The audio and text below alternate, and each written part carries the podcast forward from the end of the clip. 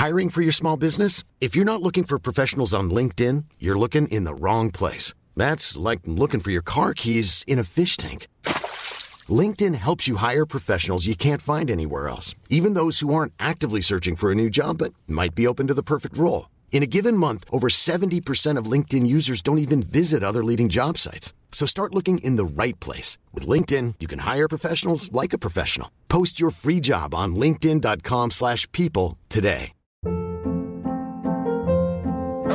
Hold up. What was that? Boring. No flavor. That was as bad as those leftovers you ate all week. Kiki Palmer here, and it's time to say hello to something fresh and guilt-free. Hello Fresh. Jazz up dinner with pecan-crusted chicken or garlic butter shrimp scampi. Now that's music to my mouth. Hello Fresh. Let's get this dinner party started. Discover all the delicious possibilities at hellofresh.com. One size fits all seemed like a good idea for clothes Nice dress. Uh, it's a it's a t-shirt. until you tried it on. Same goes for your healthcare. That's why United Healthcare offers a variety of flexible, budget friendly coverage for medical, vision, dental, and more. So, whether you're between jobs, coming off a parent's plan, or even missed open enrollment, you can find the plan that fits you best. Find out more about United Healthcare coverage at uh1.com. That's uh1.com. Euh, L'idée, c'est de parler du psychotrauma euh, ce soir avec toi, Johanna. Euh, donc, sur ce thème, épreuve de vie et psychotrauma, fatalité ou opportunité. Et on espère avoir une bonne nouvelle dans cette, dans cette conférence en direct. Et donc, voilà. Et l'idée, c'est que tu vas nous expliquer ce qu'est un psychotrauma parce qu'en fait, c'est assez mal connu. Et puis, petit à petit, on va aussi prendre des questions des personnes que je vais te poser pour animer aussi le- la discussion et qu'on puisse tous ensemble y prendre part. Mm. Sachant que bah, je t'avais déjà interviewé euh, sur ma chaîne, hein, sur le psychotrauma, euh, il y a, je crois que c'était cet été de mémoire, et puis qu'effectivement, on, on a créé une masterclass pour aider les gens, mais ça, on en parlera euh, plutôt à la fin. Mm. Euh, eh bien, est-ce que tu veux commencer par te présenter pour ceux qui ne te connaissent pas encore? Bah oui, bien sûr. Merci en tout cas, Carole. Je suis ravie de, effectivement, de cette rencontre, de cette jolie rencontre avec toi il y a quelques mois, de ce travail qu'on fait ensemble. Et puis, euh, je, te remercie beaucoup au nom de sans doute plein, plein de gens parce que tu contribues à diffuser euh, des informations sur la psychologie à grande échelle. Ça fait quand même pas mal de temps que tu fais des vidéos, euh, que tu les proposes gratuitement sur ta chaîne. Alors oui, il y a, des masterclass aujourd'hui qui vont plus loin, mais en tout cas, la quantité de vidéos avec les, la quantité de personnes que tu as interviewées, je trouve que c'est une chance parce que tout le monde gagne à connaître les mécanismes psychologiques, à mieux se comprendre, à mieux comprendre le lien, à mieux comprendre notre société aussi. Et ça, c'est vraiment une grande chance. Donc, euh, merci beaucoup à toi pour tout ce travail. Voilà, je voulais quand même te rendre hommage parce que je sais que gentil. c'est pas quelque chose qui est simple pour toi. Exactement. En tout cas, euh, en tout cas, je suis ravie de cette première avec toi. Donc moi, donc, je m'appelle Johanna Mikou, je suis psychologue depuis euh, une vingtaine d'années. Ça fera 20 ans là cette année. Euh, j'ai démarré ma carrière professionnelle en travaillant une dizaine, douzaine d'années en protection de l'enfance, donc dans des foyers pour enfants et adolescents placés. Donc j'ai été euh, assez vite propulsée dans bah, la réalité euh, du psychotraumatisme, des épreuves de vie, des, histoires bouleversantes hein, que vivent euh, les enfants, les ados, leurs familles. Et je me suis très vite passionnée par cette clinique, je me suis très vite passionnée par ces rencontres et je me suis du coup euh, spécialisée dans cette prise en charge euh, particulière et en même temps passionnante. Euh, je, je suis formée à, plein de, enfin plusieurs en tout cas approches qui traitent le psychotraumatisme, que ce soit le MDR, que ce soit le modèle incorporé, la thérapie des schémas, la thérapie centrée sur les ressources. Et, et j'ai à cœur donc d'accompagner aujourd'hui, je travaille plus en institution, je travaille en cabinet privé au nord de Lyon et je reçois un public majoritairement adulte, porteur de psychotrauma. Euh, et j'ai à cœur de les accompagner pour euh, les aider à, retrouver une, euh, une, stabilité dans leur vie, parvenir à, traverser finalement les épreuves qu'ils ont vécues et, surtout faire en sorte qu'ils en sortent grandis avec les fameuses ressources de résilience, hein, j'en reparlerai tout à l'heure. Et j'ai la chance d'avoir d'avoir euh, rencontré aussi ma grande amie Gwenaëlle Percio, que tu as aussi interviewée, qui a, propose aussi une masterclass sur ta chaîne. Et avec Gwenaëlle, on a ouvert un organisme de formation, on est un petit organisme de formation euh, à destination des professionnels qui veulent se former sur différentes thématiques. Et dans cet organisme de formation qui s'appelle OIA Formation, moi, je forme les, professionnels à la prise en charge du psychotraumatisme. Voilà, un petit peu pour, euh, pour ma présentation. Bah, merci. Alors, ma deuxième question, c'était est-ce que tu pourrais nous donner les raisons principales pour lesquelles les personnes viennent te voir? Alors, il y en a beaucoup. Euh, déjà, il faut savoir quand même qu'il y a à peu près la moitié de la population qui souffre euh, d'un trouble anxieux ou d'un trouble dépressif ou d'un trouble chronique comme l'hypertension, euh, comme les maladies auto-immunes, les addictions, les stress post-traumatiques. on, baigne aussi dans une société où il y a du stress chronique, beaucoup de gens qui souffrent au niveau de leur travail, des, demandes qui sont de plus en plus importantes. Et donc, toutes ces raisons font qu'à un moment donné, les personnes s'épuisent en fait. Euh, les systèmes nerveux, hein, je reviendrai un peu sur les mécanismes euh, du psychotrauma, mais en fait, l'origine généralement du mal-être des, personnes provient à peu près de trois grandes familles de troubles, j'ai envie de dire. D'un côté, on a toute la question du psychotraumatisme, hein, dont je vais particulièrement parler ce soir. Et je vais bien évidemment aussi parler de la deuxième grande famille des origines, c'est les situations euh, euh, traumatiques vécues dans l'enfance, c'est-à-dire des situations chroniques qu'on a vécues parce qu'on a grandi dans un système familial bah, qui avait aussi ses difficultés. Et j'ai envie de dire, euh, l'histoire se répète hein, pour beaucoup de familles, malheureusement. Donc, c'est pour ça que c'est vraiment important que les personnes aient conscience de leur situation personnelle, éventuellement de la situation de leur famille, et surtout se prennent en charge, se prennent en main pour que les répétitions euh, s'arrêtent à un moment donné. Et on a aussi la grande famille du stress chronique, hein, société, hein, toujours plus vite, toujours plus. Ben, D'un côté, c'est une bonne chose, mais en même temps, ça crée beaucoup de, beaucoup de dysfonctionnements au niveau euh, au niveau de notre système nerveux, au niveau de notre système émotionnel, au niveau des liens. Et tout ça génère beaucoup de symptômes, en fait. Donc, pour répondre à ta question précisément, les, gens qui viennent me voir sont souvent des gens. Alors, il y a deux catégories. Soit il y a des personnes qui viennent pour une raison très précise. Typiquement, euh, je viens vous voir parce que je traverse une séparation difficile. Euh, je viens vous voir parce que je suis en épuisement professionnel, je ne peux plus travailler, c'est mon médecin traitant qui m'adresse à vous. Euh, j'ai une maladie qui s'est déclarée, ou alors un de mes proches a une maladie et ça me touche beaucoup. Donc voilà, c'est soit des raisons précises qui touchent soit la personne qui vient consulter, soit une personne de son entourage euh, parce que cette situation la touche. Mais il y a aussi beaucoup de personnes qui viennent pour une raison beaucoup plus euh, générale en fait, pas très précise justement, c'est-à-dire un mal-être, des crises d'angoisse, des attaques de panique, un trouble dépressif, une crise suicidaire éventuellement, des troubles somatiques, c'est-à-dire c'est le corps qui parle. Et en même temps, ces personnes sont souvent assez désemparées parce qu'elles ne mettent pas forcément le lien, enfin, ne font pas forcément le lien sur une origine. Et donc, en fait, mon travail, ça va être déjà de faire un peu euh, le tri avec la personne. Hein. On va essayer de, déjà de se rencontrer, hein, parce que je dis souvent que la rencontre avec un thérapeute, c'est c'est un, spécialiste, mais c'est avant tout une rencontre humaine. Il faut vraiment que les gens puissent rencontrer la bonne personne, ils puissent se sentir confiants, en sécurité. Et ça, ça se tisse avec, euh, avec le temps. Donc, on va déjà un peu déblayer la situation, on va essayer d'y voir un peu plus clair, établir des objectifs de travail et, euh, ensuite, ben, voilà, essayer de, de, voir quelles sont les origines à ces troubles et surtout ben, de pouvoir aller les apaiser. Mais en tout cas, le point commun de toutes les personnes dont je viens de parler, c'est qu'à un moment donné, parfois après des années, euh, euh, après, après avoir euh, pris sur soi pendant des années, après avoir tenu malgré tout, eh bien, il y a un épuisement, il y a une souffrance. Donc, c'est des personnes très courageuses, il faut du courage pour pousser la porte d'un cabinet de thérapie, pour aller voir à l'intérieur de soi ce qui se passe, et en même temps, c'est extrêmement salvateur. Oui, alors, on va rentrer dans le vif du sujet du psychotrauma. Euh, bah, est-ce que tu peux nous expliquer ce que c'est et effectivement les différences avec le traumatisme euh, et, toutes les variétés de psychotrauma, parce que malheureusement, il y a différentes sortes de psychotrauma, et dont certains dont on n'imagine pas, en fait. C'est ça. Oui, c'est vrai. Alors, juste pour les personnes qui nous écoutent, parce que je vois qu'il y a plein de questions, et, en fait, merci beaucoup. Je vais essayer de. On va, on va les regarder tout à l'heure. Là, je pose juste un peu le décor. On s'est dit avec Carole qu'on allait poser un peu l'introduction sur de quoi on parle.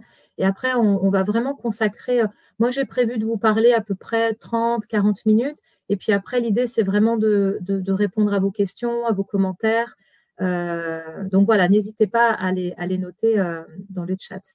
Donc, pour répondre à ta question, c'est vrai que tout le vocabulaire de trauma, psychotrauma, traumatisme psychologique, souvent, c'est un peu considéré comme des synonymes, ce que je peux comprendre, hein, euh, c'est pas forcément clair tout le temps, mais il faut quand même que j'apporte une petite euh, précision et après je vais, décrire euh, de quoi il s'agit. En fait, le mot trauma, ça vient du grec trauma, tout simplement, qui veut dire blessure. Donc en gros, un trauma, quand on parle d'un trauma, j'ai vécu un trauma, c'est un événement qui est arrivé dans ma vie soudainement, sans que je m'y sois préparée, et qui est euh, venu comme faire effraction dans ma vie, qui est venu déstabiliser euh, mes émotions, mes capacités d'adaptation. Euh, et du coup, depuis que j'ai vécu ce trauma, depuis que j'ai vécu cet événement, euh, je suis vraiment euh, comme, euh, oui, déstabilisée, je reprends ce terme. Donc ça, c'est l'événement en lui-même. Quand on dit un psychotraumatisme ou un traumatisme psychologique, c'est la même chose. Le psychotrauma, c'est la conséquence psychologique que l'événement, donc que le trauma, a généré chez moi. En gros, c'est les symptômes. C'est les conséquences. Donc, par exemple, je peux avoir vécu un trauma, par exemple, je vais prendre un accident de la route, euh, mais je ne vais pas forcément développer un psychotraumatisme. Je ne vais pas forcément avoir des symptômes qui vont être très handicapants dans ma vie à la suite de mon accident de voiture. C'est ce qui fait que parfois, tu peux avoir deux personnes qui vont vivre un même événement. Bah, typiquement, l'accident de voiture, on est deux dans la voiture qui est accidentée. Il y a la première personne qui va alors dans les premières semaines à la suite de l'événement, c'est normal, elle est choquée, le corps a besoin et le psychisme a besoin de, se restabiliser. Mais généralement, au bout de 3-4 semaines, un mois, la personne, elle va s'en sortir et puis l'événement va être derrière elle, en fait. Tandis que la deuxième, eh bien, pour différentes raisons, elle va euh, faire des cauchemars à répétition, être dans des conduites d'évitement, elle va plus pouvoir prendre la voiture, elle va euh, sentir qu'il y a quelque chose en elle qui est plus comme avant, elle se reconnaît plus. Et donc là, on va parler de psychotraumatisme. Euh, si ces symptômes durent dans le temps, hein, il y a quelque chose qui est venu vraiment faire une, trace en fait traumatique. Et c'est là souvent où nous, les psychologues, on intervient pour aider la personne à, aller euh, déloger cette trace traumatique et que ça puisse être digéré par son système nerveux, son système émotionnel. Donc, généralement, quand, on vit un psychotrauma, c'est-à-dire quand on développe des, troubles psychotraumatiques, des symptômes, il y a quatre types de symptômes que les, qu'on développe, que les gens développent. Tout d'abord, la personne va présenter ce qu'on appelle des reviviscences ou des réminiscences, c'est-à-dire tout ce qui est flashback. Hein, donc, euh, des cauchemars, des images intrusives qui viennent soudainement dans la journée, alors que j'y pense pas forcément, ça vient m'envahir soudainement. Donc ça, les flashbacks, c'est très, très envahissant et très euh, perturbant, évidemment. Le deuxième signe euh, qui, qui, montre que la personne a un psychotrauma, c'est ce qu'on appelle des conduites d'évitement. Donc en gros, la personne va tout faire, consciemment ou inconsciemment, pour éviter de se reconfronter à ce qui lui a fait peur. Mm. Typiquement, si je reprends mon exemple d'accident de voiture, ben, elle va plus conduire, elle va plus vouloir parler de son accident de voiture, elle va vouloir passer à autre chose, elle va même dire ben, moi je prends le bus parce que d'ailleurs c'est plus écologique pour la planète, etc. Donc tu vois, il va avoir des, comme des stratégies qui font que euh, tout est mis en place pour surtout ne pas repenser à cet événement parce que ça, réveille trop de souvenirs traumatiques, trop la mémoire traumatique. Le troisième signe euh, qui euh, permet de, diagnostiquer un stress post-traumatique, c'est une altération dans l'humeur et dans les pensées. Ça veut dire quoi? Ça veut dire que la personne, elle va avoir, elle va plus se reconnaître. elle va sentir qu'au niveau de ses émotions, au niveau de son humeur, elle est extrêmement éprouvée, elle est à fleur de peau, elle, euh, hyper réagit, elle, euh, elle a changé en fait. souvent d'ailleurs, c'est l'entourage qui reconnaît ce signe. L'entourage va pouvoir dire, mais depuis qu'il y a eu l'accident de voiture, ma femme, elle est plus pareille. Elle est plus souriante, je la trouve éteinte, euh, elle a plus envie de sortir alors qu'avant, on, aimait voir nos amis, etc. Donc l'altération de l'humeur, des émotions et des pensées hein, est aussi un signe. Euh, d'un psychotrauma. Et le quatrième signe, c'est une hyperréaction physiologique. Hein. donc là, je ne suis pas du tout au niveau de la psyché, je suis au niveau du corps. Et donc la personne va euh, être en hypervigilance permanente, en tension permanente, en, elle, va, elle va surréagir et à des moments, elle peut aussi se sentir complètement anesthésiée, euh, déconnectée d'elle-même, un peu comme robotique. Voilà. Donc ça, c'est les quatre grands signes qui doivent alerter et qui doivent faire en sorte que les personnes aillent consulter, ne restent pas seules avec ça, parce que euh, parce que c'est important de s'en occuper et surtout on sait faire aujourd'hui. Voilà. Après, c'est vrai. Oui, pardon, vas-y, je, parle beaucoup. Hein, pas. non, parce que là, donc du coup, tu as parlé des traumas qui sont un peu des chocs ponctuels.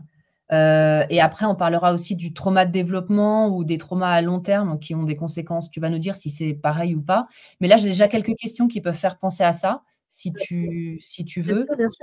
Alors, attends. Euh, voilà, j'ai quelque chose de difficile. Hop, je le mets ici. Mon compagnon est décédé au mois de septembre 2023. Très dur pour moi ce deuil. Est-ce un trauma? Alors, euh, c'est un trauma dans le sens où c'est un événement qui est arrivé alors je ne sais pas si c'est soudain ou, euh, soudain ou pas, mais en tout cas, ça vient être éprouvant, on perd un être cher, donc bien évidemment que c'est un, trauma en, tant que tel. Hein. Le trauma, c'est l'événement. Maintenant, est-ce que ce trauma va provoquer des symptômes psychotraumatiques? Ça, je ne peux pas le dire. Bon, je n'ai pas assez d'éléments avec cette question. Et j'ai envie de dire, septembre 2023, on est en janvier 2024, euh, c'est déjà assez court, euh, mais les signes que je viens de décrire, ce que je veux dire par là, pardon, c'est que un deuil, c'est un processus. C'est un processus qui va demander du temps, qui va, euh, on va passer par différentes phases au niveau du processus du deuil. Au départ, il y a le déni, on ne peut pas y croire. Après, il y a la colère. Après, on peut passer par un, moment d'effondrement, de tristesse, etc. Donc ça, ce sont des phases qui sont tout à fait normales par rapport à un deuil. On ne parle pas à ce moment-là de psychotraumatisme. C'est mmh. juste un processus normal et naturel, certes très difficile. Hein, il y a besoin vraiment de soutien pour traverser ça, mais on ne va pas parler d'un diagnostic de psychotraumatisme. Par contre, si euh, cette personne se reconnaît dans les quatre caractéristiques que j'ai décrites juste avant. C'est-à-dire que de plus en plus, elle a des images intrusives, des cauchemars, des pensées, euh, peut-être des moments qui tournent en boucle dans sa tête. S'il y a des conduites d'évitement, c'est-à-dire que elle, peut difficilement, par exemple, retourner dans certains endroits, en parler, revoir certaines personnes. Euh, si euh, il y a vraiment un, un changement au niveau émotionnel, mais qui est profond, qui est très, euh, euh, enfin profond, oui, qui, qui, qui, qui change véritablement d'une certaine manière sa, sa nature d'origine. Euh, et si le corps est épuisé parce que très réactif, là, c'est quand même des signes qui montrent que cet événement mériterait peut-être d'être accompagné, ne serait-ce que quelques séances, pour voilà, avoir un avis de quelqu'un d'extérieur, si nécessaire, de pouvoir accompagner Hein, donc en stabilisant, en apprenant des, méthodes de régulation du stress, de régulation émotionnelle, etc., pour que finalement ce deuil, qui encore une fois est un processus, j'ai envie de dire, normal, normal et, de la vie, se fasse dans les meilleures conditions possibles, en fait. Voilà, j'espère, euh, Isabelle, que j'ai répondu à votre question. Euh. D'ailleurs, sur cette question du deuil, est-ce qu'on a une idée du, temps, entre guillemets, en, moyenne qu'il faut pour faire le deuil de quelqu'un? Alors, généralement, on parle de deux ans environ, deux ans pendant lesquels ben, on va, euh, ça, dépend évidemment des, personnes, ça dépend évidemment si euh, elles ont déjà vécu ce type de situation, ça dépend si elles sont entourées. En fait, il y a plein de paramètres qui, qui, qui contribuent à, traverser des épreuves de vie de manière favorable ou plutôt difficile. Mais généralement, le processus de deuil, on, parle d'environ deux ans. Mmh. Alors, au bout de deux ans, bien évidemment, on n'oublie pas. bien évidemment, ça restera toujours un, événement douloureux. Mais en même temps, on peut, à ce moment-là, reparler de la personne disparue avec en réévoquant des bons souvenirs, en réévoquant la joie de l'avoir rencontré. En, voilà, donc voilà, quand, le processus de deuil s'achève, véritablement d'achever un processus de deuil, mais en tout cas, ça devient plus doux en fait au fur et à mesure du temps. Voilà. Merci. J'ai une autre question également sur, sur, des traumas comme ça ponctuels que je vais mettre ici, puis ensuite on reprendra un peu. J'ai été licenciée, donc licenciement abusif. Après 18 ans, je suis traumatisée. Mon travail me manque. Comment m'en sortir? Je le vis difficilement. Ah oui, j'imagine bien.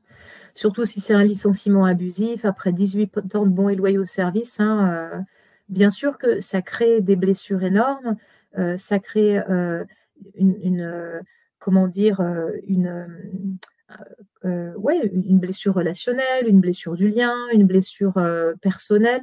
Donc, euh, donc, je comprends en fait. Le travail en plus euh, manque à, cette personne. Donc, comment s'en sortir? Mon premier conseil, j'en donnerai après tout à l'heure, mais je crois que mon premier conseil, c'est surtout de ne pas rester seul. C'est euh, déjà aussi de se dire que c'est normal de ne pas se sentir bien dans une telle situation. C'est adapté d'aller mal quand on se fait licencier abusivement. c'est adapté de se sentir mal quand on aimait son travail et que soudainement on en est privé c'est normal de ressentir ça. Maintenant, c'est pas parce que c'est normal que c'est ah, c'est pas douloureux, hein, mais c'est pour ça que mon premier conseil, évidemment, c'est de ne pas rester seul. C'est de pouvoir en parler à des gens de confiance, que ce soit dans l'entourage proche ou que ce soit un médecin de confiance ou, un, ou, à des collègues de travail. C'est de se faire accompagner surtout pour, euh, pour que tout ce qui est vécu au niveau émotionnel, que ça peut être de la colère, ça peut être même de la rage, ça peut être de la tristesse, ça peut être de l'injustice, eh bien, que toutes ces émotions, elles puissent se, vivre parce qu'elles sont normales, mais qu'elles puissent ne pas rester bloquées à l'intérieur de la personne.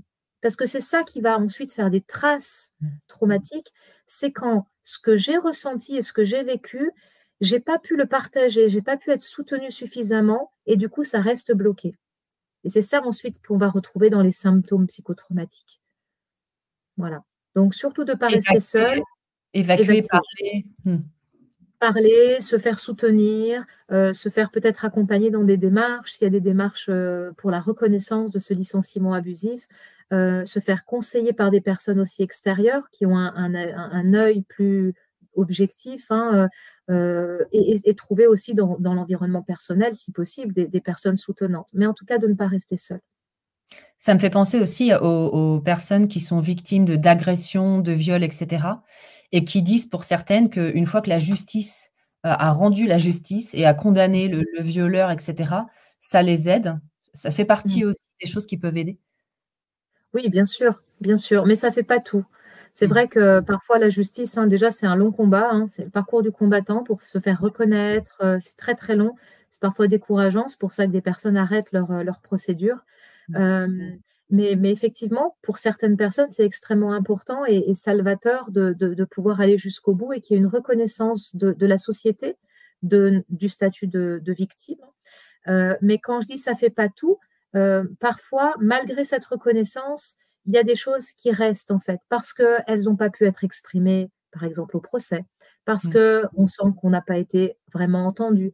Voilà, il y a, y a plein d'autres choses qui peuvent jouer donc souvent, moi, je conseille vraiment, surtout quand il y a une action en, justice, d'être mmh. soutenu au niveau psychologique, que ce soit par un psy en, libéral, que ce soit dans un CMP, centre médico-psychologique, que ce soit à l'hôpital ou dans les associations d'aide aux victimes qui font un travail fantastique au niveau du public. parce qu'effectivement, c'est extrêmement violent et la partie adverse, parfois, est sans foi ni loi et il vaut mieux parfois ne pas lire ce qu'ils disent. Oui, c'est sûr. Euh, on va revenir un peu sur le, psychotrauma. Alors, il y a aussi des psychotraumas issus de, longues périodes. euh, qui peuvent être effectivement des, familles dysfonctionnelles où on vit des choses euh, voilà, pas adaptées dans notre enfance. Et tu vas nous en parler. Et puis j'ai aussi des questions là que je prendrai du coup après sur des, périodes même adultes, mais où on vit avec une personne qui est toxique. Et, du coup, ça fait aussi du psychotrauma. Donc est-ce que tu peux nous expliquer ça? Mmh. C'est vrai que ben, le, titre de, la conférence, on l'a nommé Psychotrauma et épreuve de vie. Parce qu'encore une fois, le psychotrauma, c'est un diagnostic qui est assez précis.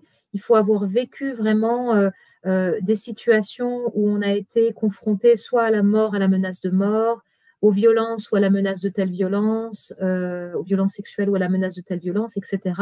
Et qu'on ait développé les quatre symptômes dont j'ai parlé tout à l'heure. Donc là, on est vraiment dans le diagnostic du psychotrauma.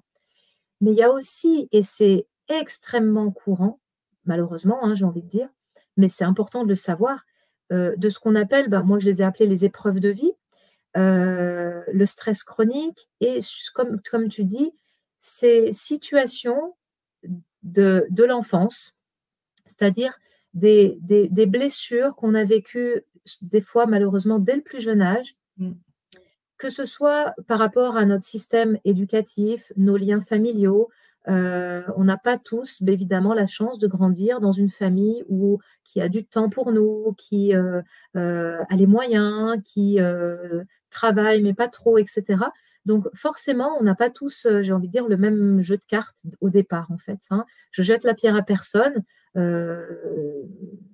Les parents font comme ils peuvent, hein, on le sait bien, mais à des moments, ben voilà, on n'a pas ce dont on a besoin pour grandir en tant qu'enfant convenablement. On a, on manque de sécurité, on manque d'étayage affectif, on manque euh, d'être rassuré, consolé, soutenu.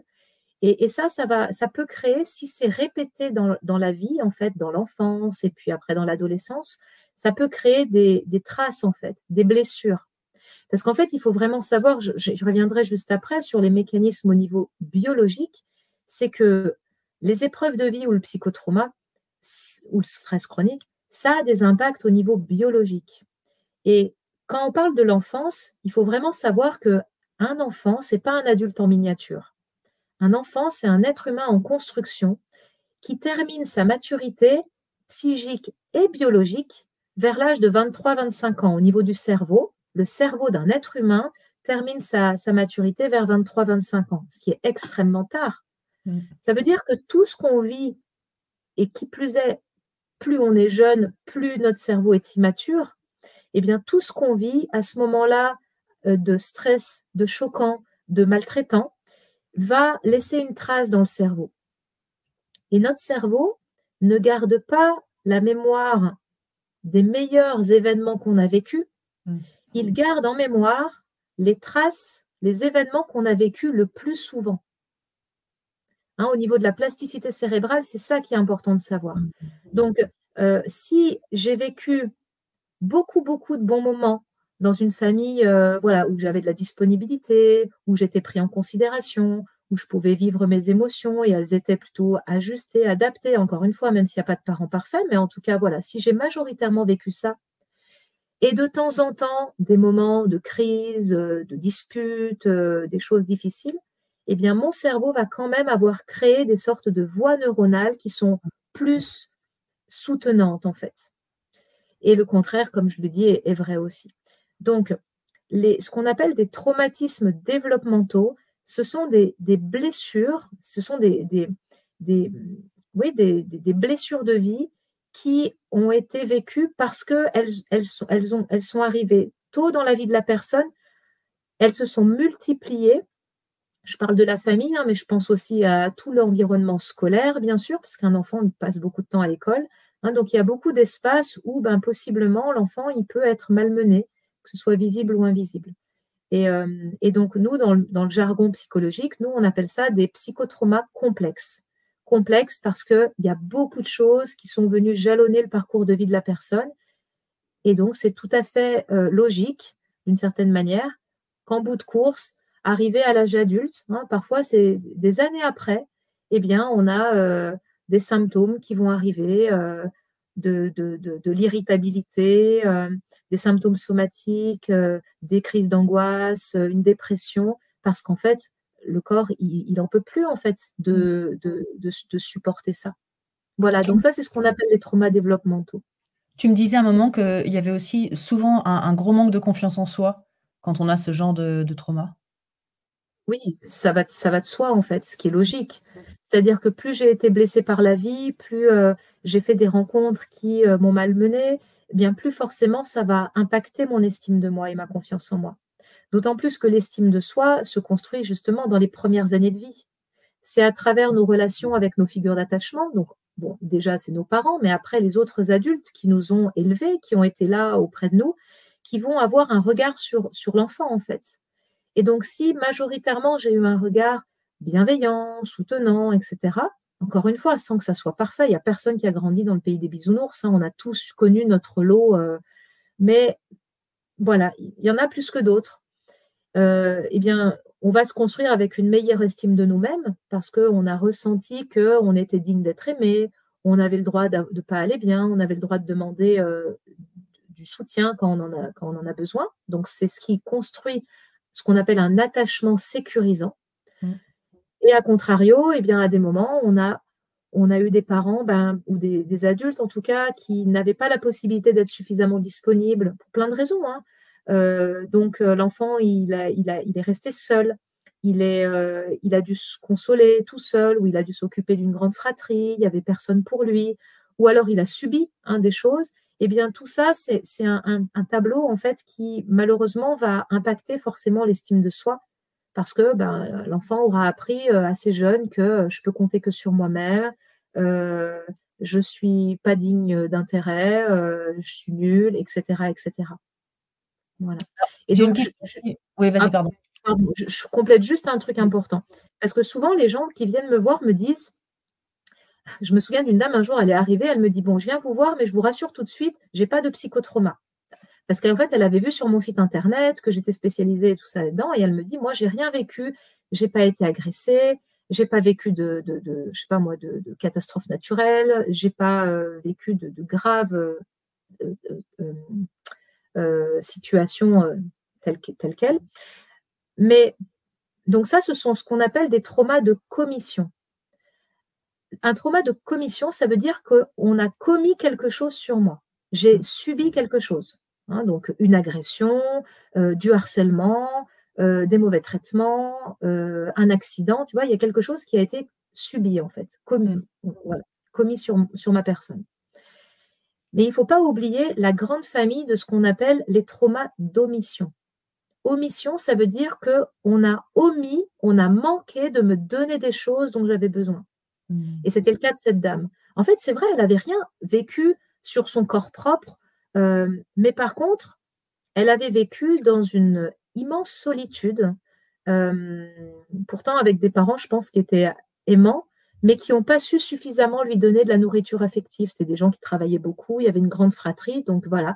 Elle a appris à faire toute seule et elle a manqué euh, de considération, elle a manqué de présence, elle a manqué de soutien. Et au niveau neurobiologique, cela crée les mêmes impacts au niveau du cerveau, en fait. Qu'un trauma classique euh, qu'on connaît comme une agression, euh, un accident. C'est ça, exactement. C'est les hmm. mêmes mécanismes biologiques, par contre, au niveau des, conséquences psychologiques, elles vont être différentes selon les individus. Il y a plein de facteurs qui, différencient euh, voilà, les conséquences. Alors, on parle des relations. Je vais prendre la question de Julie, qui, à mon avis, a plein de sujets en fait dans cette question. J'ai vécu cinq ans avec un pervers narcissique, rupture il y a six ans. Depuis, je n'ai jamais réussi à retomber amoureuse et je me sens sur la défensive dans mes relations très méfiantes. Que faire? Et là, peut également se poser la question qu'est-ce qui s'est passé aussi dans son enfance par rapport à ses liens d'attachement? En tout cas, ça, vaut le coup d'aller explorer ça, euh, peut-être dans une seconde intention. En tout cas, dans une première intention, euh, je trouve déjà que c'est vraiment très, euh, très, très aidant que de, que de se rendre compte qu'il y a quelque chose qui n'arrive plus à se, à se créer. Donc, en gros, Julie, elle semble avoir quand même une bonne observation d'elle-même. Elle n'est pas dans le déni. Hein, elle est dans, euh, bon, depuis que j'ai vécu cette relation, qui a été sans doute très éprouvante, j'arrive plus à refaire confiance, à retomber amoureuse et je suis sur la défensive. Mmh. Déjà, le fait de pouvoir observer ça, j'ai envie de dire accueillir cette réalité et surtout la, la, la, légitimer en fait. Parce mmh. qu'il n'y a rien de plus normal, c'est ce que je disais tout à l'heure euh, pour une autre question, il n'y a rien de plus adapté que d'être sur la défensive quand on a vécu autant d'années avec quelqu'un qui nous a maltraités. C'est-à-dire que le corps et les émotions et le cerveau, ils, ont, comment dire, ils sont aujourd'hui dans une sorte de mode de protection maximale euh, pour surtout protéger Julie pour qu'elle ne revive plus ça. Et souvent, c'est ça aussi qui fait des traces traumatiques. C'est que il y a une, le cerveau, en fait, le cerveau qui, a vécu, comme Julie, des, choses très douloureuses et chroniques, hein, parce que vivre pendant cinq ans avec une personne qui nous malmène, bah, c'est pas une fois de temps en temps, c'est tous les jours. Eh bien, euh, le cerveau, à un moment donné, il, ne va pas se dire, euh, un cerveau qui a vécu ça et qui a fait des traces comme ça traumatiques, il ne va pas se dire, bon, maintenant je me suis séparée, donc je peux de nouveau m'ouvrir à tous les hommes, etc. Non, notre cerveau, il est toujours là pour nous protéger. Et ce qu'il fait généralement, c'est qu'il va se dire, il va généraliser à l'ensemble des hommes. C'est-à-dire, celui-ci m'a fait du mal, donc je dois me méfier parce que tous les hommes sont possiblement des pervers narcissiques. Et donc, il y a des mécanismes de protection qui viennent, hein, d'une certaine manière, euh, nous, nous, empêcher de souffrir à nouveau. Et parfois, la meilleure manière de ne pas souffrir, c'est de ne pas rencontrer quelqu'un. Mais du coup, c'est là où, l'accompagnement avec un spécialiste peut être très aidant parce que le spécialiste va permettre d'aider la personne, en l'occurrence Julie, si on parle d'elle, d'aider Julie à aider le cerveau et, le corps à faire la différence entre oui, cet homme a été malveillant. Et heureusement qu'elle en est partie. Et c'est normal d'être méfiante, mais être méfiant, si jamais elle revoit pointer le bout de, mécanismes euh, inadaptés. Mais le reste du temps, apprendre à pouvoir être de nouveau euh, bah, ouverte à la rencontre, mais en, gardant une, zone de vigilance. Sauf que quand on vit un psychotrauma, on est vigilant tout le temps on est vigilant avec tout le monde et tout le monde est dans le même panier, d'une certaine manière.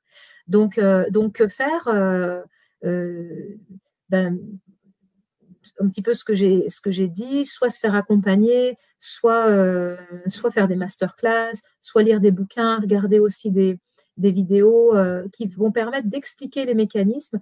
Mais je pense vraiment que, que j'ai envie de dire un accélérateur pour aller mieux, c'est de ne pas rester seul avec ça et de se, faire, se faire accompagner en fait. Hmm. Alors, est-ce que tu pourras nous expliquer aussi, justement, on a, lors de notre euh, interview sur le psychotrauma, tu avais aussi expliqué comment ça fonctionne dans le cerveau. Et j'avais mis quelques extraits sur LinkedIn euh, qui, avaient, qui suscité beaucoup d'enthousiasme, entre guillemets, euh, sur l'amygdale, le, système émotionnel qui est en fait toujours actif et où on n'arrive plus en fait à, à réfléchir, à être lucide. Tu peux nous expliquer ça? Oui, alors je vous explique, je vais essayer d'être bref. Si vous voulez en, savoir plus, bah, c'est vrai qu'on a fait euh, l'interview qui est sur ta chaîne euh, gratuitement, hein, une heure sur vraiment ces mécanismes-là. Donc, si les gens veulent aller voir un peu plus précisément. Mais en gros, voilà, souvent, ce qui est, ce qui est assez, euh, j'ai envie de dire, pas rassurant, mais en tout cas aidant pour les gens, c'est de comprendre les mécanismes qui se passent quand on vit un choc, hmm. quand on vit du stress c'est les mêmes mécanismes qui se passent dans le cerveau chez tous les êtres humains. Les conséquences, après, vont différer, mais les mécanismes sont les mêmes. En fait, quand on vit un stress, un choc, quelque chose auquel on n'est pas préparé, eh bien, on a euh, une toute petite structure dans notre cerveau qui s'appelle l'amygdale cérébrale. C'est gros comme une amande, hein, d'où son nom amygdale en latin, ça veut dire amande. Donc, c'est dans le cerveau limbique, dans le cerveau émotionnel, au centre de notre cerveau, qui va se, comme s'allumer, c'est comme une alarme de maison, l'amygdale, qui va nous dire danger, danger, stress, il faut réagir. À ce moment-là, euh, notre cerveau, donc qui détecte le danger grâce à, ce signal, va déployer, enfin va, nous faire euh, ressentir, va déverser dans notre corps, pardon, des hormones de stress qui sont l'adrénaline et le cortisol, qui vont nous permettre de réagir. Donc pour soit affronter le stress, ou soit l'éviter en fait. Hein. Donc, le stress, il n'est pas forcément négatif. On est tous euh, stressés. Là, par exemple, euh, pour euh, parler en conférence, en direct, je dois avoir un petit taux d'adrénaline qui est quand même présent. Mon amygdale, elle m'a peut-être dit attention, petite appréhension, mais en même temps, ça ne me déborde pas, enfin j'espère, En même temps, je pense que je reste, j'espère, assez compréhensive. Donc, en gros, mon stress, il m'est utile pour affronter, affronter, le mot est fort, mais en tout cas pour, euh, pour, euh, pour être là avec vous. Mais chez certaines personnes, quand le stress a été trop fort, l'amygdale va ultra réagir. Du coup, il va avoir un déferlement d'hormones de stress, cortisol et adrénaline, qui va faire que la personne, elle va faire ce qu'elle peut pour réagir. Sauf que si, pour plein de raisons, elle ne peut pas affronter le stress ou l'éviter, je prends des exemples. Si par exemple, je me fais agresser dans la rue, mmh. euh, je vais essayer de me défendre, je vais essayer de me sauver. Mais si euh, je suis une petite nana, un grand gaillard en face, ben un, j'ai pas la force assez, j'ai pas la force physique pour euh, m'en sortir. si je suis coincée dans une pièce, je peux pas sortir de la pièce. Ou aussi, hein, si par exemple je suis un enfant, bah, typiquement, je vais pas partir de la maison, je vais pas affronter mon parent, etc. Donc, quand on peut ni combattre ni fuir, il y a une troisième réaction que notre système nerveux va avoir. C'est automatique hein, ce que je raconte, c'est pas du tout volontaire, hein. C'est les réflexes. Hein. c'est comme euh, voilà. Eh bien, la troisième réaction qui va se mettre en place de manière euh, réflexe, c'est la réaction de figement.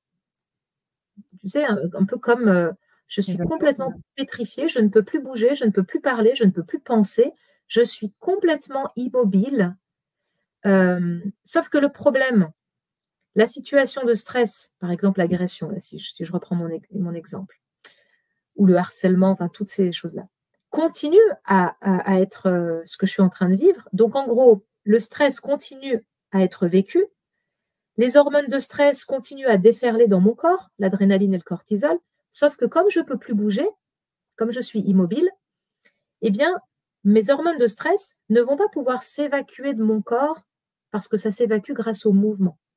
Donc en gros, mes hormones de stress, elles vont rester bloquées à l'intérieur de moi et de mon cerveau. Et en fait, ça peut être dangereux. C'est-à-dire que l'adrénaline à haute dose peut euh, provoquer des problèmes cardiaques et le cortisol à haute dose peut provoquer des troubles euh, neurologiques en fait. Donc pour éviter ça, euh, si on est en stress intense chronique, eh bien notre cerveau a une ultime botte secrète qui est aussi un réflexe, hein, évidemment, qui s'appelle la dissociation.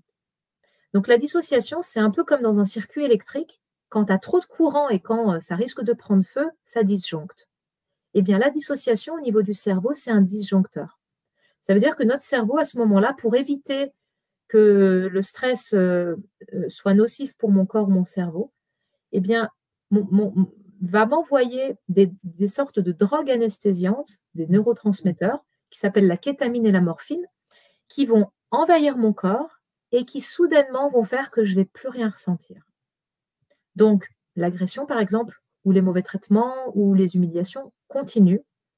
Mais par contre, je, ne, je suis comme anesthésiée, comme déconnectée du moment. Les gens souvent disent, euh, euh, parlent de dépersonnalisation, c'est-à-dire c'est comme si je voyais la scène, c'est comme si j'étais spectateur ou c'est comme si ça n'arrivait pas à moi en fait. Hein. Et puis les gens perdent la notion du temps, de l'espace, ils savent même plus si c'est vrai ou s'ils l'ont imaginé. Donc ça donne vraiment les mécanismes dissociatifs, donc ce sont des mécanismes de protection, hein, ça j'insiste, donnent souvent un sentiment d'irréalité, euh, un sentiment vraiment d'être comme absent à soi-même. Et donc à un moment donné, bah, la scène euh, euh, de stress s'arrête, je reprends mes esprits, etc. Mais si j'ai vécu ce type de situation plusieurs fois dans ma vie, euh, eh bien, je vais mettre dissocié très régulièrement, je vais mettre comme anesthésié très régulièrement. Et, et, petit à petit, en fait, ça épuise le système nerveux. Hmm. Voilà.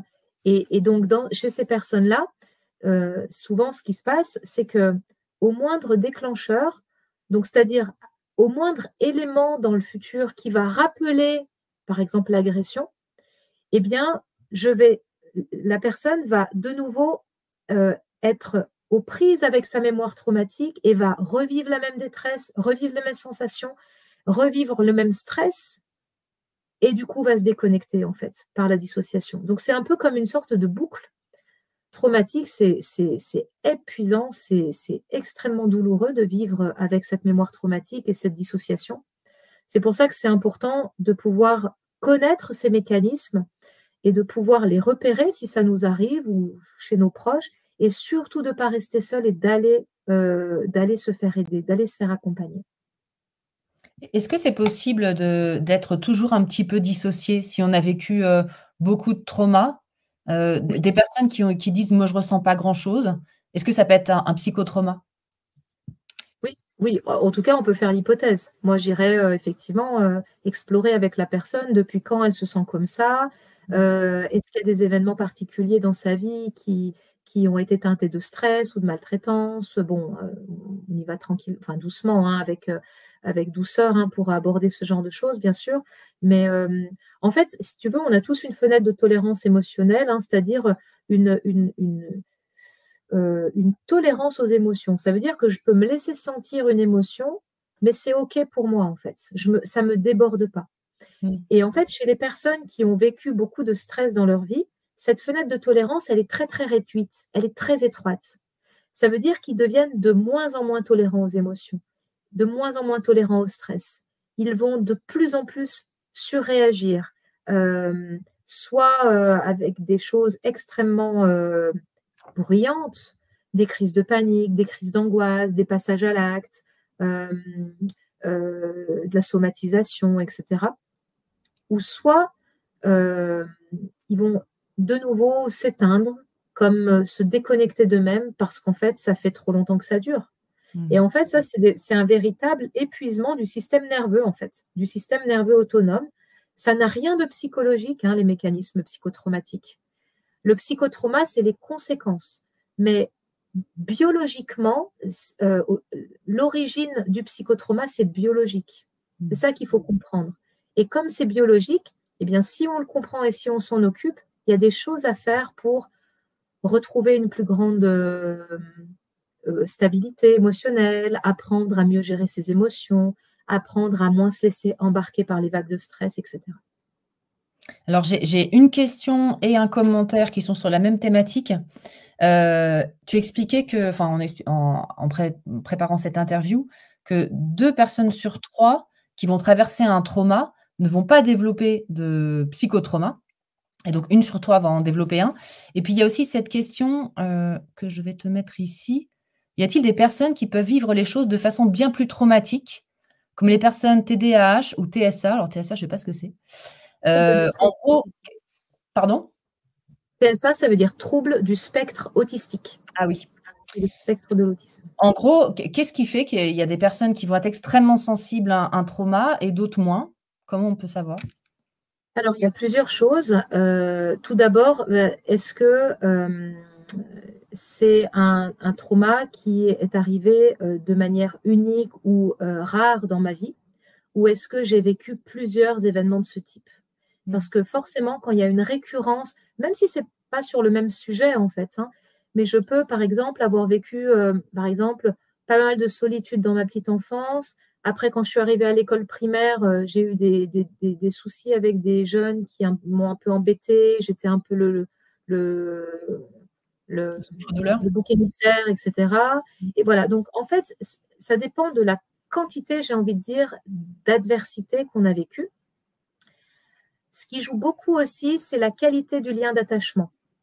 Euh, c'est-à-dire la manière dont on s'est lié de liens avec les gens qui se sont occupés de nous dans la petite enfance. Donc, j'en réfère vraiment à la théorie de l'attachement, aux magnifiques interviews que tu as fait de Gwenaël sur ta chaîne. Moi, je les donne beaucoup, beaucoup aux gens que j'accompagne parce que ça éclaire vraiment sur les différents styles d'attachement. Mais en gros, plus on a eu un attachement qu'on appelle sécure dans l'enfance, c'est-à-dire avec des adultes qui ont été suffisamment disponibles, je pouvais demander de l'aide quand j'en avais besoin, j'étais pas moquée, j'étais pris en compte.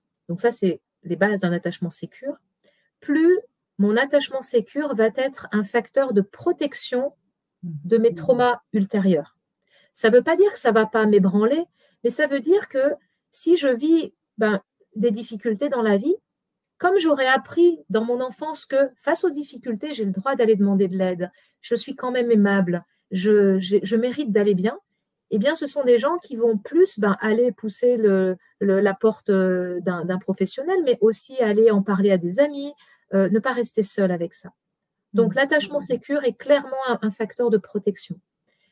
Et bien sûr, le contraire est vrai, c'est-à-dire que plus on a grandi dans un, attachement insécure, donc ce n'est pas une maladie, hein, l'attachement insécure. Hein, il y a trois quarts des gens qui ont un attachement insécure dans notre, enfin un peu moins, euh, qui ont un attachement insécure dans notre société. Mais c'est juste que ça va être moins simple, en tout cas, d'aller demander de l'aide quand on vit quelque chose de douloureux. Hmm. Et, par contre, dernière chose, quand on a vécu un attachement insécure qu'on appelle désorganisé, c'est-à-dire où nos propres parents ou les propres adultes qui s'occupent de l'enfant ont commis bah, de la violence typiquement, de la maltraitance, eh bien l'enfant, il va être complètement désorganisé et ça va être extrêmement difficile de gérer quand lui-même va vivre d'autres choses en fait. Voilà, c'est là où euh, les gens ont beaucoup, beaucoup besoin d'aide parce que c'est un peu le chaos tout le temps. Donc, donc voilà, ça c'est vraiment un grand facteur de protection ou un facteur de risque. Et puis après, bien sûr, il y a aussi, j'ai envie de dire, le tempérament. Hein. on a des gens qui ont un tempérament plutôt introverti, donc qui vont moins avoir de facilité pour aller demander de l'aide, et des gens qui vont plus manifester un, mal-être, une demande d'aide. Donc voilà, il y a aussi le tempérament qui peut jouer. Et bien évidemment, j'en finirai là, mais je crois aussi que c'est vraiment important de considérer que oui, il y a l'aide professionnelle qu'on peut avoir dans ces moments-là, mais il y a aussi toutes les ressources en fait. Est-ce que j'ai autour de moi dans ma vie des ressources? Une ressource, c'est quoi? Ça veut dire des, personnes sur lesquelles je peux m'appuyer. Donc, je, pense aux, amis, par exemple. Les amis sont précieux, en fait, pour nous, pour se soutenir mutuellement quand, on traverse des, difficultés. Euh, est-ce que j'ai de la famille quand même ou avec lesquels je suis plutôt euh, voilà sécure? Bref, en gros, est-ce que j'ai autour de moi des gens sur lesquels je peux m'appuyer? Ou pas? Euh, Et puis des ressources, ça peut être aussi des choses plus intérieures. C'est est-ce que je fais un métier que j'aime? Est-ce que j'ai des activités qui me permettent bah, parfois d'évacuer aussi mon stress Par exemple, le sport, les activités artistiques, la musique. Donc, toute la panoplie de ressources sont aussi extrêmement euh, précieuses pour, euh, j'ai envie de dire prédire, j'aime pas trop ce mot, mais si mmh. une personne ou pas va, va, va avoir plus de chances, enfin plus de risques plutôt de développer des troubles psychotraumatiques. J'ai une question aussi euh, un peu dans ce sens euh, sur l'enfance. Une question de Laurie. J'ai eu une enfance heureuse avec des parents aimants malgré des violences éducatives à la maison. Est-ce un psychotrauma ah, bah, C'est compliqué à dire parce que, alors, euh, ce sont des situations de trauma parce que des violences éducatives, ce sont des événements qui maltraitent, hein, qui maltraitent l'enfant. Et ça, c'est vraiment important. Merci beaucoup, Laurie, de cette question. Ça me permet de dire un truc très, très, je pense, précieux. C'est que euh, on peut avoir des parents qui nous ont aimés de tout leur cœur, mais par contre, qui n'ont pas su nous protéger suffisamment ou nous sécuriser. C'est la grande différence entre l'amour et l'attachement. Mmh. Moi, quand je bossais en maison d'enfants, en protection de l'enfance, tous les parents j'ai aucun doute qu'ils aimaient profondément leur enfance. D'ailleurs, je me souviens avec beaucoup d'émotion d'une maman qui un jour on a placé.